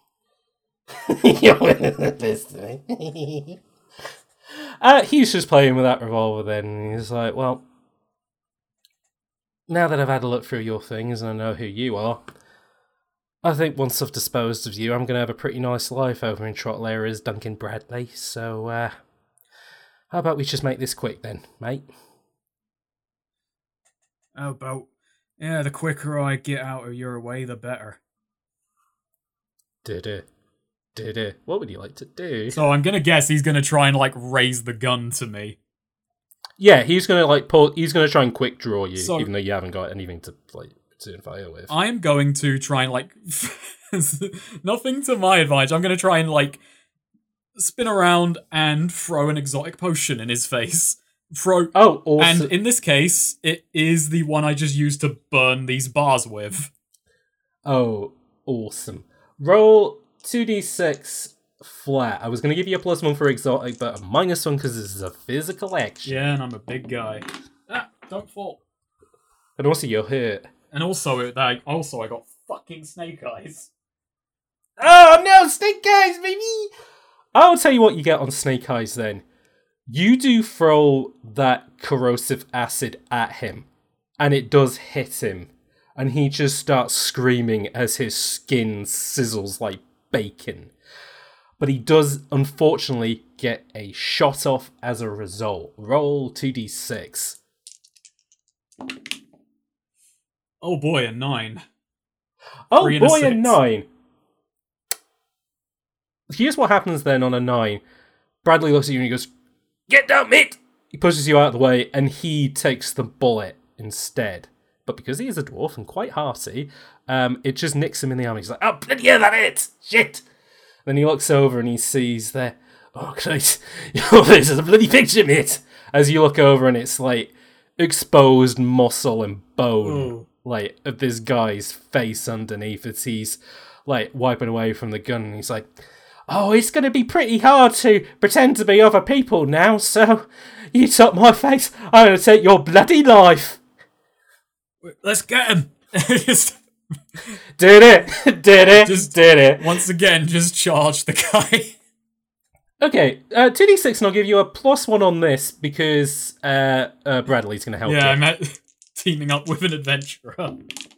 yeah Oh, three and a six, a nine. oh all right that's a nine and it's oh it's a 10 because you got a plus Well, one I've got a minus one because of the so because of the injury. No, so oh no no no, don't worry about that. This is a nice solid plus one. You got a nice big ten on this one, baby. Okay. Um, for some reason it turns into the end of like a WWE film because this guy just We like both give him the people's elbow. this guy like this dwarf just like leaps through the air and just like tackles him to the floor, just elbowing him like constantly. I guess you're just like getting a couple of kicks in and stuff like that, right? Yeah, basically. Okay, I will say this then. The gun flies out of his hand as a result, and that is just now taken out of the equation from um, from this fight. But he has still got a little bit of like he has still got a bit of fight left in him. He's he puts his hand out. He puts his hands out to grab around your throat, and he's going to try and choke you out. So, what would you like to do? Punch him in the face, just like grab his wrist up and then just deck him in the face, bar brawl style.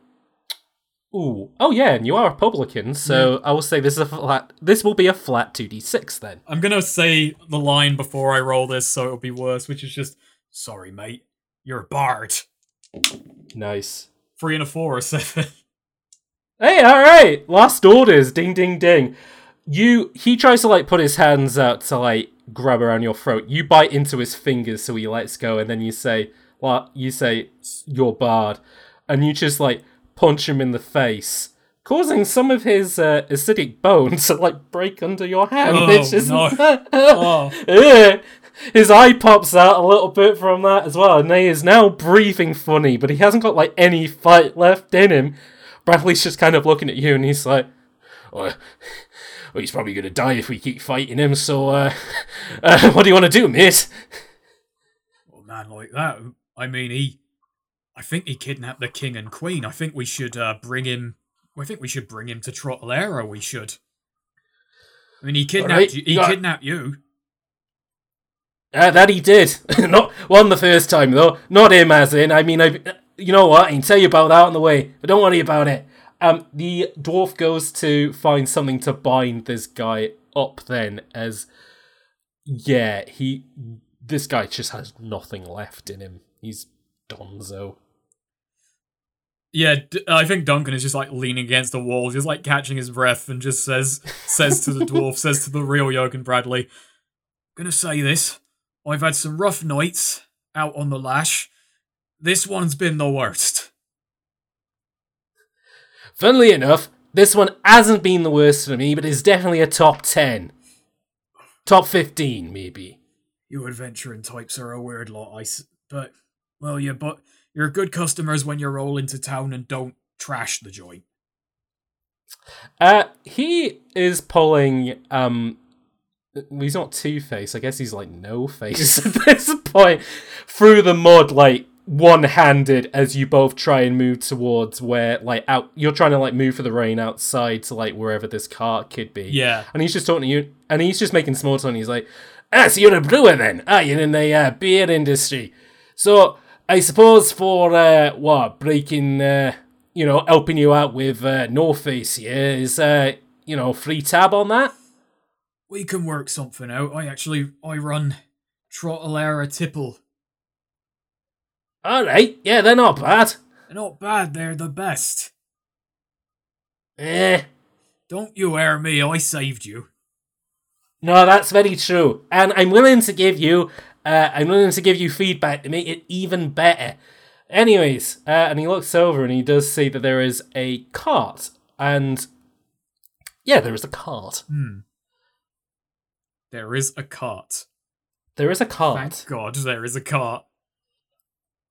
Thank God. Uh, what do you do with the cart? Um, are they are they in there? Are Jack and Jill in the cart? You head into the cart then, and Jill just lights up and she's like, Oh, we heard the scuffle, but we didn't know. Oh, it's just so good to see you alive. As she like leans in and hugs around you. Uh, you look over at Jack. He is like sleeping in the car. Is he? Is he? Is he okay?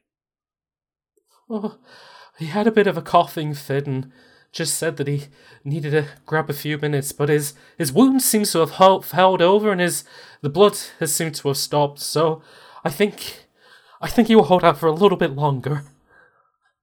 Oi, Jurgen, real Jurgen. Yeah, Could you keep an eye on? You keep an eye on Jack over there. I'm gonna drive us. yeah, sure thing, mate. Hold on, I'm gonna need both hands for this though. Uh, he lets go of uh, No Face for a second as he gets in and he. Oh, that's a bloody nasty wound that you got in there. Is uh what the hell? is No Face tied up? Yes. Good. Okay. But roll two d six. Oh no. Good sound to hear. Oh boy, double sixes.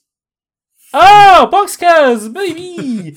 um, you saw that no face. Well, basically, so Jurgen lets go of him and he goes, "Oh, that's a bloody nasty gash." Oh, don't worry though, I'm probably got something to fix that up. As like he digs around and he pulls up. What the hell is this?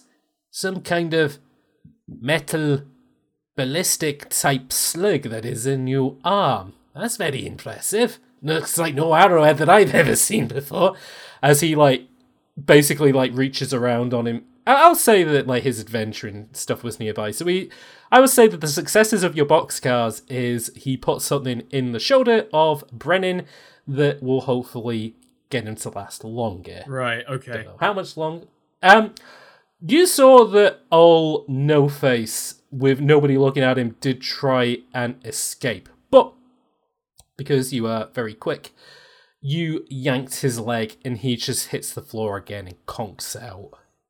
Yeah, um I get him into like the back of the car and I I uh, bind him to the back there. I gag him so he can't talk. Don't have I don't want him suggesting anything to Jack and Jill because they are uh, quite suggestible. Mm-hmm. Unfortunately suggestible. Yeah, so Uh, I just I just basically make sure he's he's bound up nice and tight. He's you know not gonna say anything or go anywhere. And what's your destination? Um, Trottelera, I suppose, but we need I I need a baseline of where we are before that can be established. Jurgen sticks his head forward and he goes, Right, do you know where you're going then? I know where I want to go, but I don't know where we are. Right, well, if my calculations are correct, because I was on the road between Jogathon and Trottelere, right? But I fell off uh, probably somewhere near Pink Eyes Mountain. So, and he like pulls out a map and he's starting to kind of like triangulate. I think we're probably going to have to go around this bend, right? Then probably through here. It's probably going to be a little bit rocky. But in a couple of hours' time, we should be in Trottelere. Hopefully. Alright, I'll try and get us there. Right, mush! Okay, um, the uh, the robotic horse, uh, uh, gasoline kicks in and it starts to um pull the cart forward. To Trottelera, first time in years. Not like Hmm. not quite the reception I thought I'd get in my hometown. Uh, you then start to head onto the path, and almost as if poetically, the rain does start to clear up a little bit, but it and starts to turn into the blue of early morning as you head to Trottelera. Uh, Bradley sticks his head through and kind of looks at you and he goes, "You know those two in the back are, don't you?"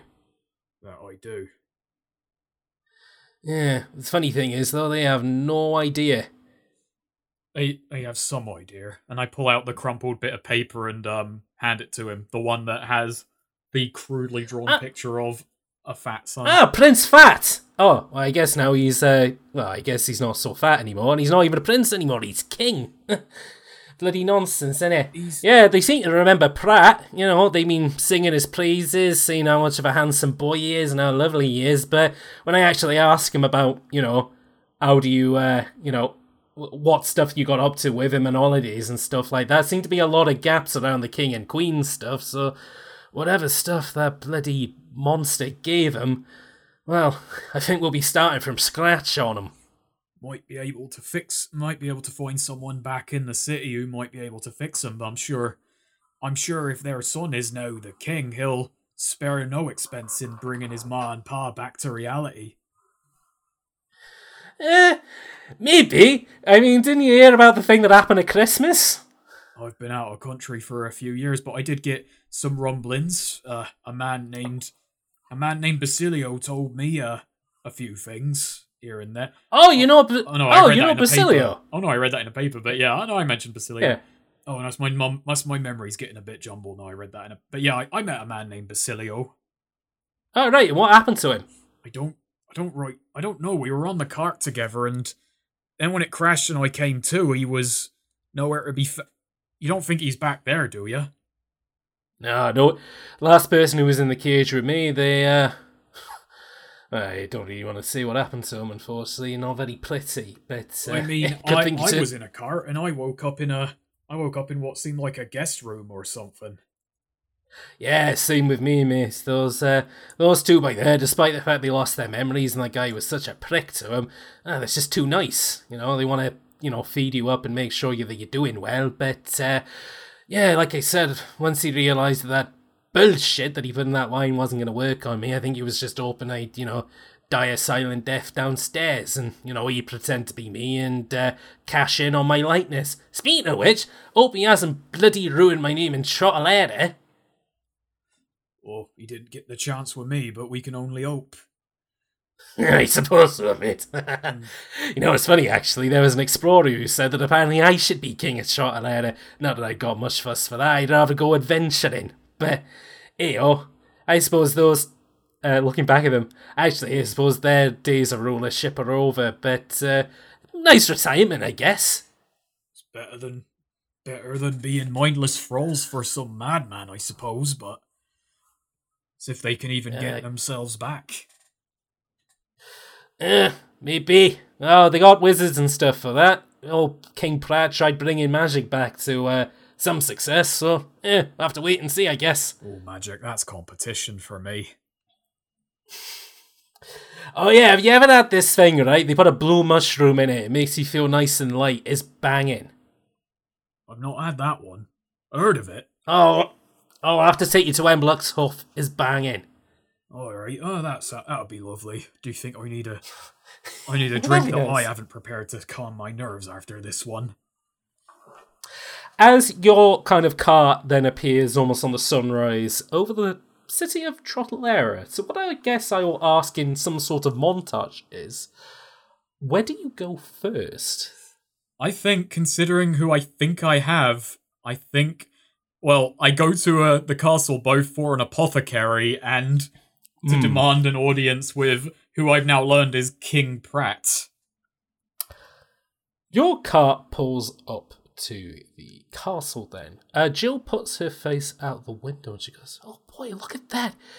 Oh, that's, that must be where the king lives, right? That that is indeed where the king lives. Does it seem familiar?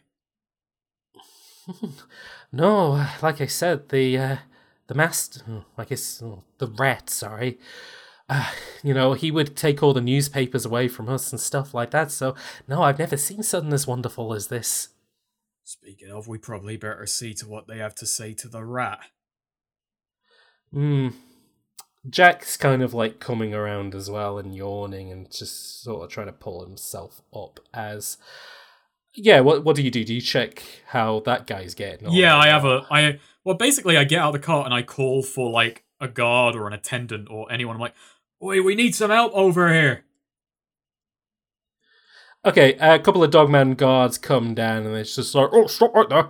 What's up? I've we've I got kidnapped last night and I think I think the people I have in the back are Brennan and Manon. What?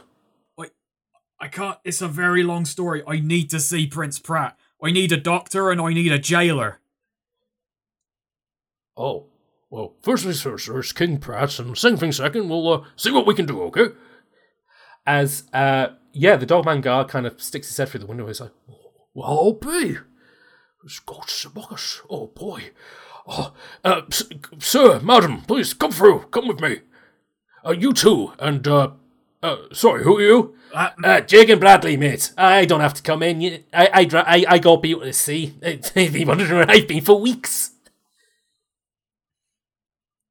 Uh, do you want Jurgen to come with I you? I mean, if or, he uh, just you said he's with- got people to go and see, I'm not going to stop him. yeah. Right, I'll be seeing you soon, mate. Hey, Hemlock Sofa, alright? Meet me in a few hours. Alright. As, yeah, you kind of lead the charge as you head up to the castle. I do then. grab I do grab Skullface before we go. Okay. I was shame you didn't have him in the front in the front of the cart with you, and you could have talked. Yeah, we could have had a long speech about language. Yeah, that's the thing, mate. Language, it's uh, it's nationalistic. That's why I want to destroy the English language. yeah, that's the. vo- and then he stops talking, and then music pipes in. for five minutes. Uh, you are pulling Skullface behind you then, and he is still like completely out of it. As you head over to Trotlera Castle. Oh boy, the thing is like a big old lighthouse just off in the distance that you can see from every point in the kingdom.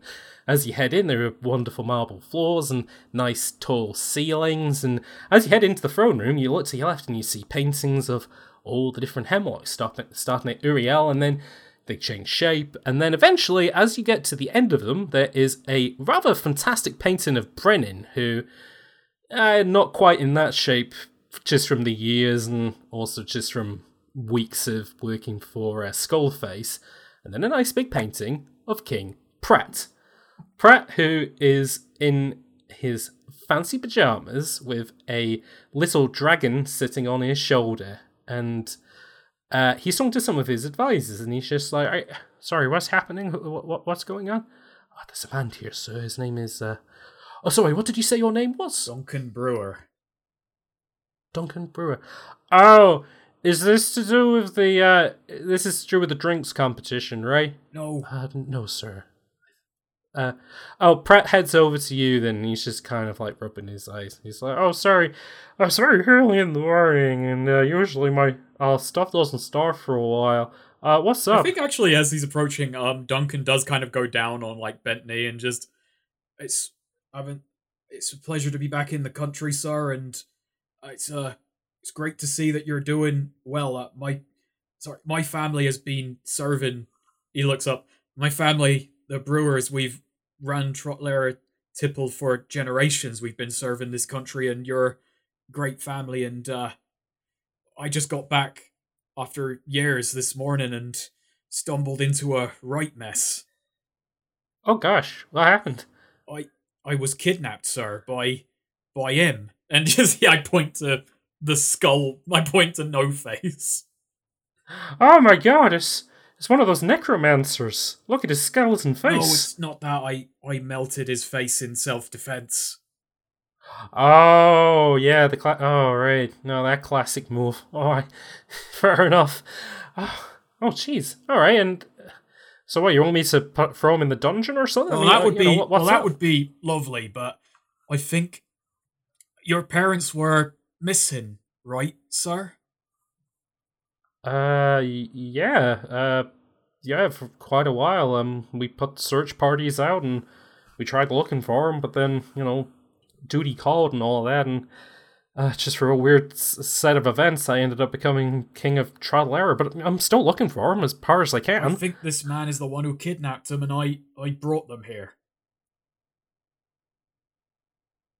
What? It's as I said.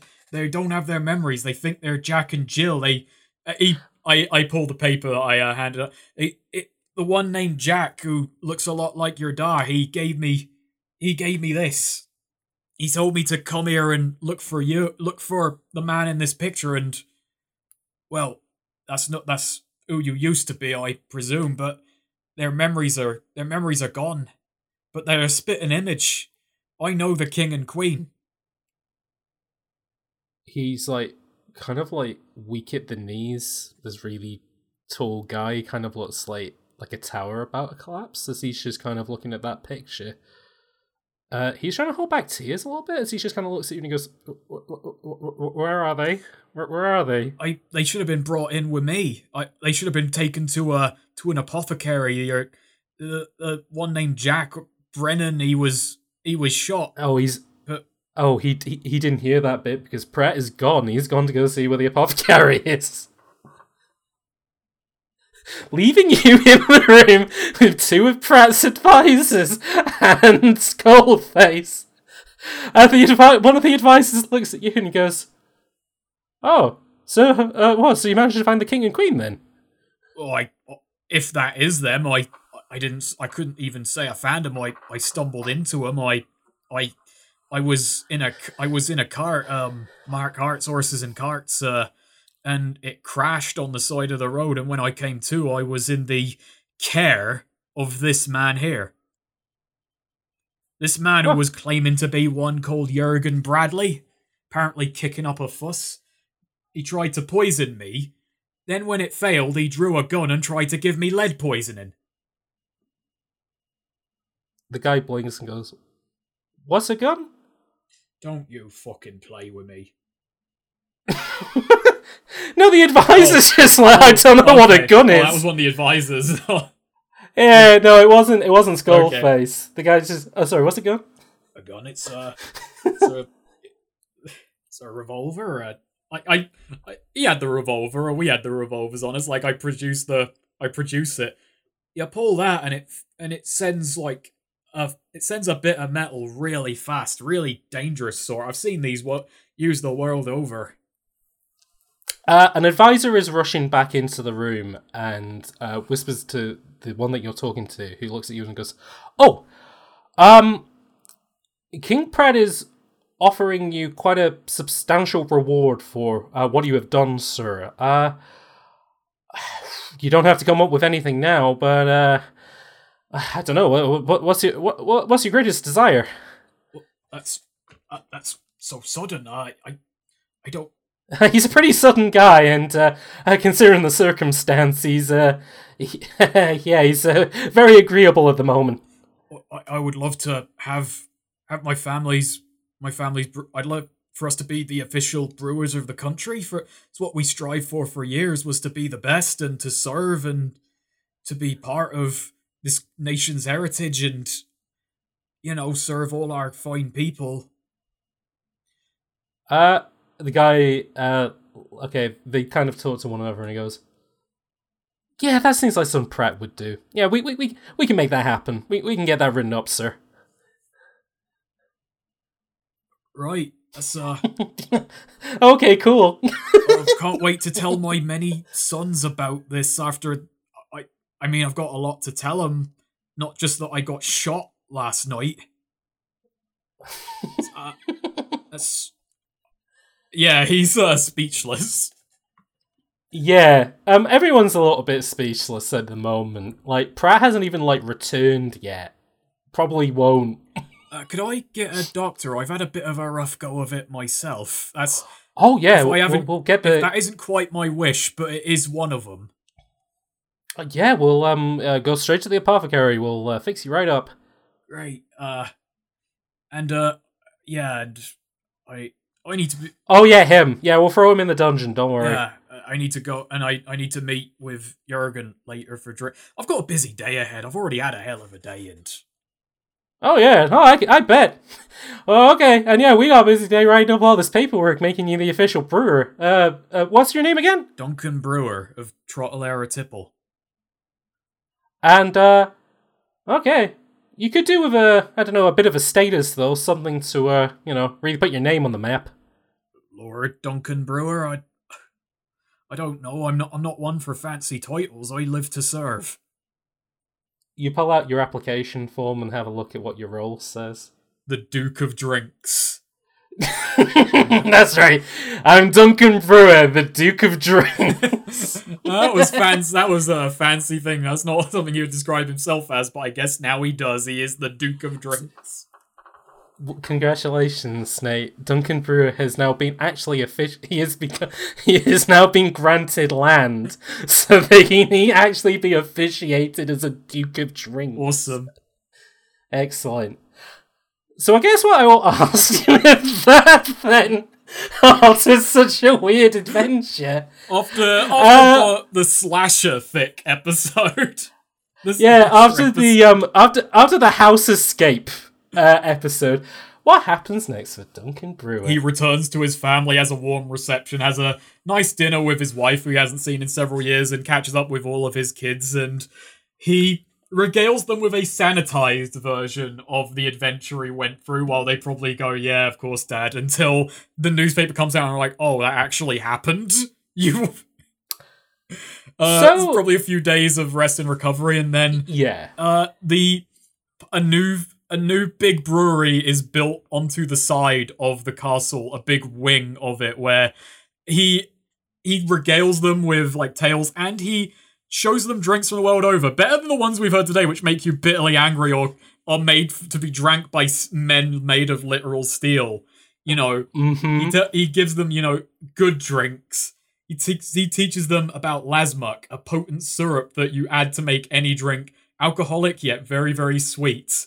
About Ooh, uh, very nice. about Lackey, a drink popular in a region of the world called the Mesden, which is you know, twice distilled grapes that they say can let you breathe fire, and it's harsh, but it's very satisfying. And uh, Yeah. in uh, in the spirit of Jurgen, he teaches them about chog, a dwarven drink Oh. which many, many dwarven miners say is what they drink before they go into the most poisonous mines. They say it's a drink that is so potent that poison doesn't dare go down the throat of any man who has drunk this. Which, Oh, that becomes a that becomes a very popular drink with the uh, dwarves who work in the sewers underneath Trottelera. Actually, that becomes their national drink. mm. Mm. and uh, about the more gimmicky stuff like worm wine, which is uh, this drink's got a bit of a, bit of worm in it. Oh, very nice. So a worm with a Y. Uh, Duncan also famously invents the small umbrellas that you put in drinks Oh yeah. at some point, I guess. I guess we also learn. I guess they also learn about revolvers. Oh yeah, that's also something true. Oh yeah, that's something that like you hand over to like the Trottelero advisors, being like, "I have no idea what this is. Could you look at it and see if we can uh, backwards engineer it, maybe?" which leads into a horrible age of the saloon shootout. Uh, eventually, uh, uh, the Trottelero, about twenty years from now, will build the biggest revolver they can, thus starting off what a, an age which is known as the Great War. oh no, was it was all it And- wasn't all good. and older Pratt famously say, "Well, th- this will be the weapon to end all weapons. I'm sure of it." And yeah, Duncan um goes back to what he did. He he's back in Trottelera. He was he's kind of back behind the bar, back doing what he loves, talking with locals, Yeah. being a big guy about town. He feels like from the way people talk to him, it's like, oh, people have kind of forgotten me, and he reintroduces himself to Trottelera in a big way. Becomes a bit of a folk hero, I suppose. I imagine if those if that was indeed Brennan and Manon as they as it seemed to be, then I am I Hmm. imagine yes the the weird publican who who just wound up bumbling into saving them. Yeah, And obviously later that day he catches up with Jurgen and they have a few drinks. and Jurgen tells him all about uh, all the stuff that he's got going on in his life, which isn't that exciting in all honesty. Mostly spelunking. That's his. That's thing. what he likes, and I, um, Yeah. I, I guess while it's neither here nor there, he does he does put a feeler out for Basilio Rivliero to see where the hell that guy wound up. Which you kind of hear a lot from Basilio's relative Task, Hmm. who hasn't heard anything about where Basilio uh, Rivier- Rivliero got. I to. will say I do tell the guards. I, I give them directions back to the Oh, place sure. where we escaped from, in case they want to go and look at that. I imagine they would want to if that's oh the king and queen were kidnapped here. Hmm. And that is something that they do look into, finding evidence of the uh yeah, the destroyed car, even finding quite a lot of the stuff that was stolen from them from that car. The guy had tried to fence a lot of their jewelry, but not everything. So yeah. But there's still quite a bit of a mystery with that because this guy has no identity that they can figure out, and now that his face has been burnt, Oh god, they There's can't even nothing. do like yeah, whoops. there, there is nothing. The guy is a literal cipher, Oh, which no. I guess in a weird way is what he always wanted. Oh, that's bad. Oh dear. Oh no. And he does promise a world without languages. Oh no. The Trottelera strain. he does, as he is taken away in a cart to a more secure prison, he does say, Be seeing you, boss, Oh. to, to Duncan. And then a man with robot legs walks over and shoots him in the face. I did it! Prince Pratt does that. Oh, I did it! I stopped him! Revenge! uh, people at home, if you haven't played Metal Gear Solid 5, the uh, Phantom Pain, please do. I can assure you it's one of the greatest comedies ever made. It is. This is the funniest film of the past 10 years. I think that's it. Oh boy. Oh, boy. Snake, you did it. I did it. I Tas, Riv- Tas Rivliero used the situation of finding his parents to start a to start a toll booth company, and yet Duncan Brewer, the second time round, did finally fa- did finally find them. boy, what does this mean? What does this mean? What does it mean? I guess you'll have It's to find out next time on Quest In Show.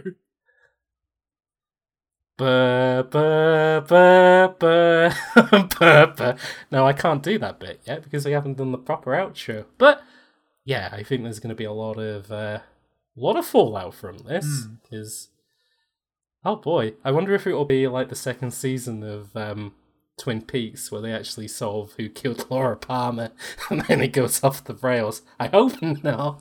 but Time will tell. well, Time will Well. tell. he may have found his missing parents, but the question is, can they find their missing memories? We'll have to wait and see. But until then, though, most importantly, Snake, did you have a fun time? I did have a fun time. I, I, I do in some way begrudge the bad roles, but I do kind of find it funny because Duncan was meant to be very much the opposite of Task. He was not not meant to be a com- obviously not a competent fighter. He was just thrown into a horror situation Mm. and I very will- much scraped sorry. by it. I will say I did ask you to trust me at the beginning. Do you feel that that trust has been That trust has been preserved. okay? That's good. That you created this character who was going to be a nice publican, probably was going to go on an adventure. Like, oh no, there's a slime in the basement. Better stop that. No, that didn't happen. He ended up in a horrible slasher situation. So Poor Duncan.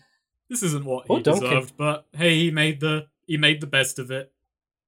he did. Much like a bartender, he took took harsh spirits and managed to make something very tasty out of it. So, by tasty, I mean, I guess he saved the king, the, the previous king and queen of Trodlair. So, pretty good. All in a day's work. That's, that is service, which is one of his skills. It actually is. Yeah. So it all paid off.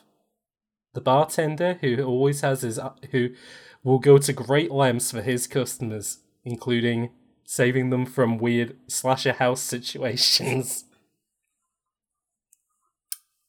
So before we wrap up, Snake, are there any last plugs or uh, shout outs that you want to make? Uh, well, I'll, I'll plug my channel as I'll plug my channel as ever. I will plug commentary comms, even though we haven't uploaded anything in a in a good long while. Have you uploaded anything between the last time you were on and now? Uh, I I don't think so because we've all been very all been kind of busy, and split. Yeah. Yeah. Um, there isn't really anything I, I I plugged. I think most of the people I would plug have been on this season. I was about to say you you plugged Spicy last time, and he plugged you um when he was on. Oh, so I got I better plug him then, even though this is just we're Yeah, now just ping plug we're now again. just ping ponging plugs. Uh, spicy yeah, chicken, exactly. spicy chicken god. I think I told him, yeah, you should sign up for it. Oh, he was expressed interest for that. I just I put I spread it. I spread this around. It was in season one, and a few people expressed interest. He had a good time. Oh. He's in he due to his influence, ghosts now exist in the world of Trodlair. I suppose I should plug um Harold Finch, uh YouTube name Yep. Mr. Cool Manist, which I uh I'm on his Dokapon Kingdom LP, which is he's not been terribly well lately, but we have recorded a lot more of it than is uploaded. And That's we're good. still just chipping away at it. Um, you know, when he's physically able. He's hopefully on the mend. He is you know, it's been a rough year for him. Best wishes. All right. I guess with that then, um, well, like I said, thank you again for coming on, Snake, Thank you very much. It was a lot of fun. and hopefully we may have you back for season three or whatever happens next. I suppose. I got to play someone even worse than Task to uh, balance out. Well, well, I guess yeah. You've done the Goldilocks thing. You played somebody bad, then somebody nice. Now I guess you kind gonna have to play somebody who's just right. And by that I mean morally grey. I Yeah, suppose that's- someone who's just right is morally grey. he's gonna help. Like Prince Pratt's gonna end up in a kidnap situation. And you're just gonna be like, "Oh, I'm gonna help you out, sir, but only if you fund my business." I really want to help you out, but I also really want you to fund my business.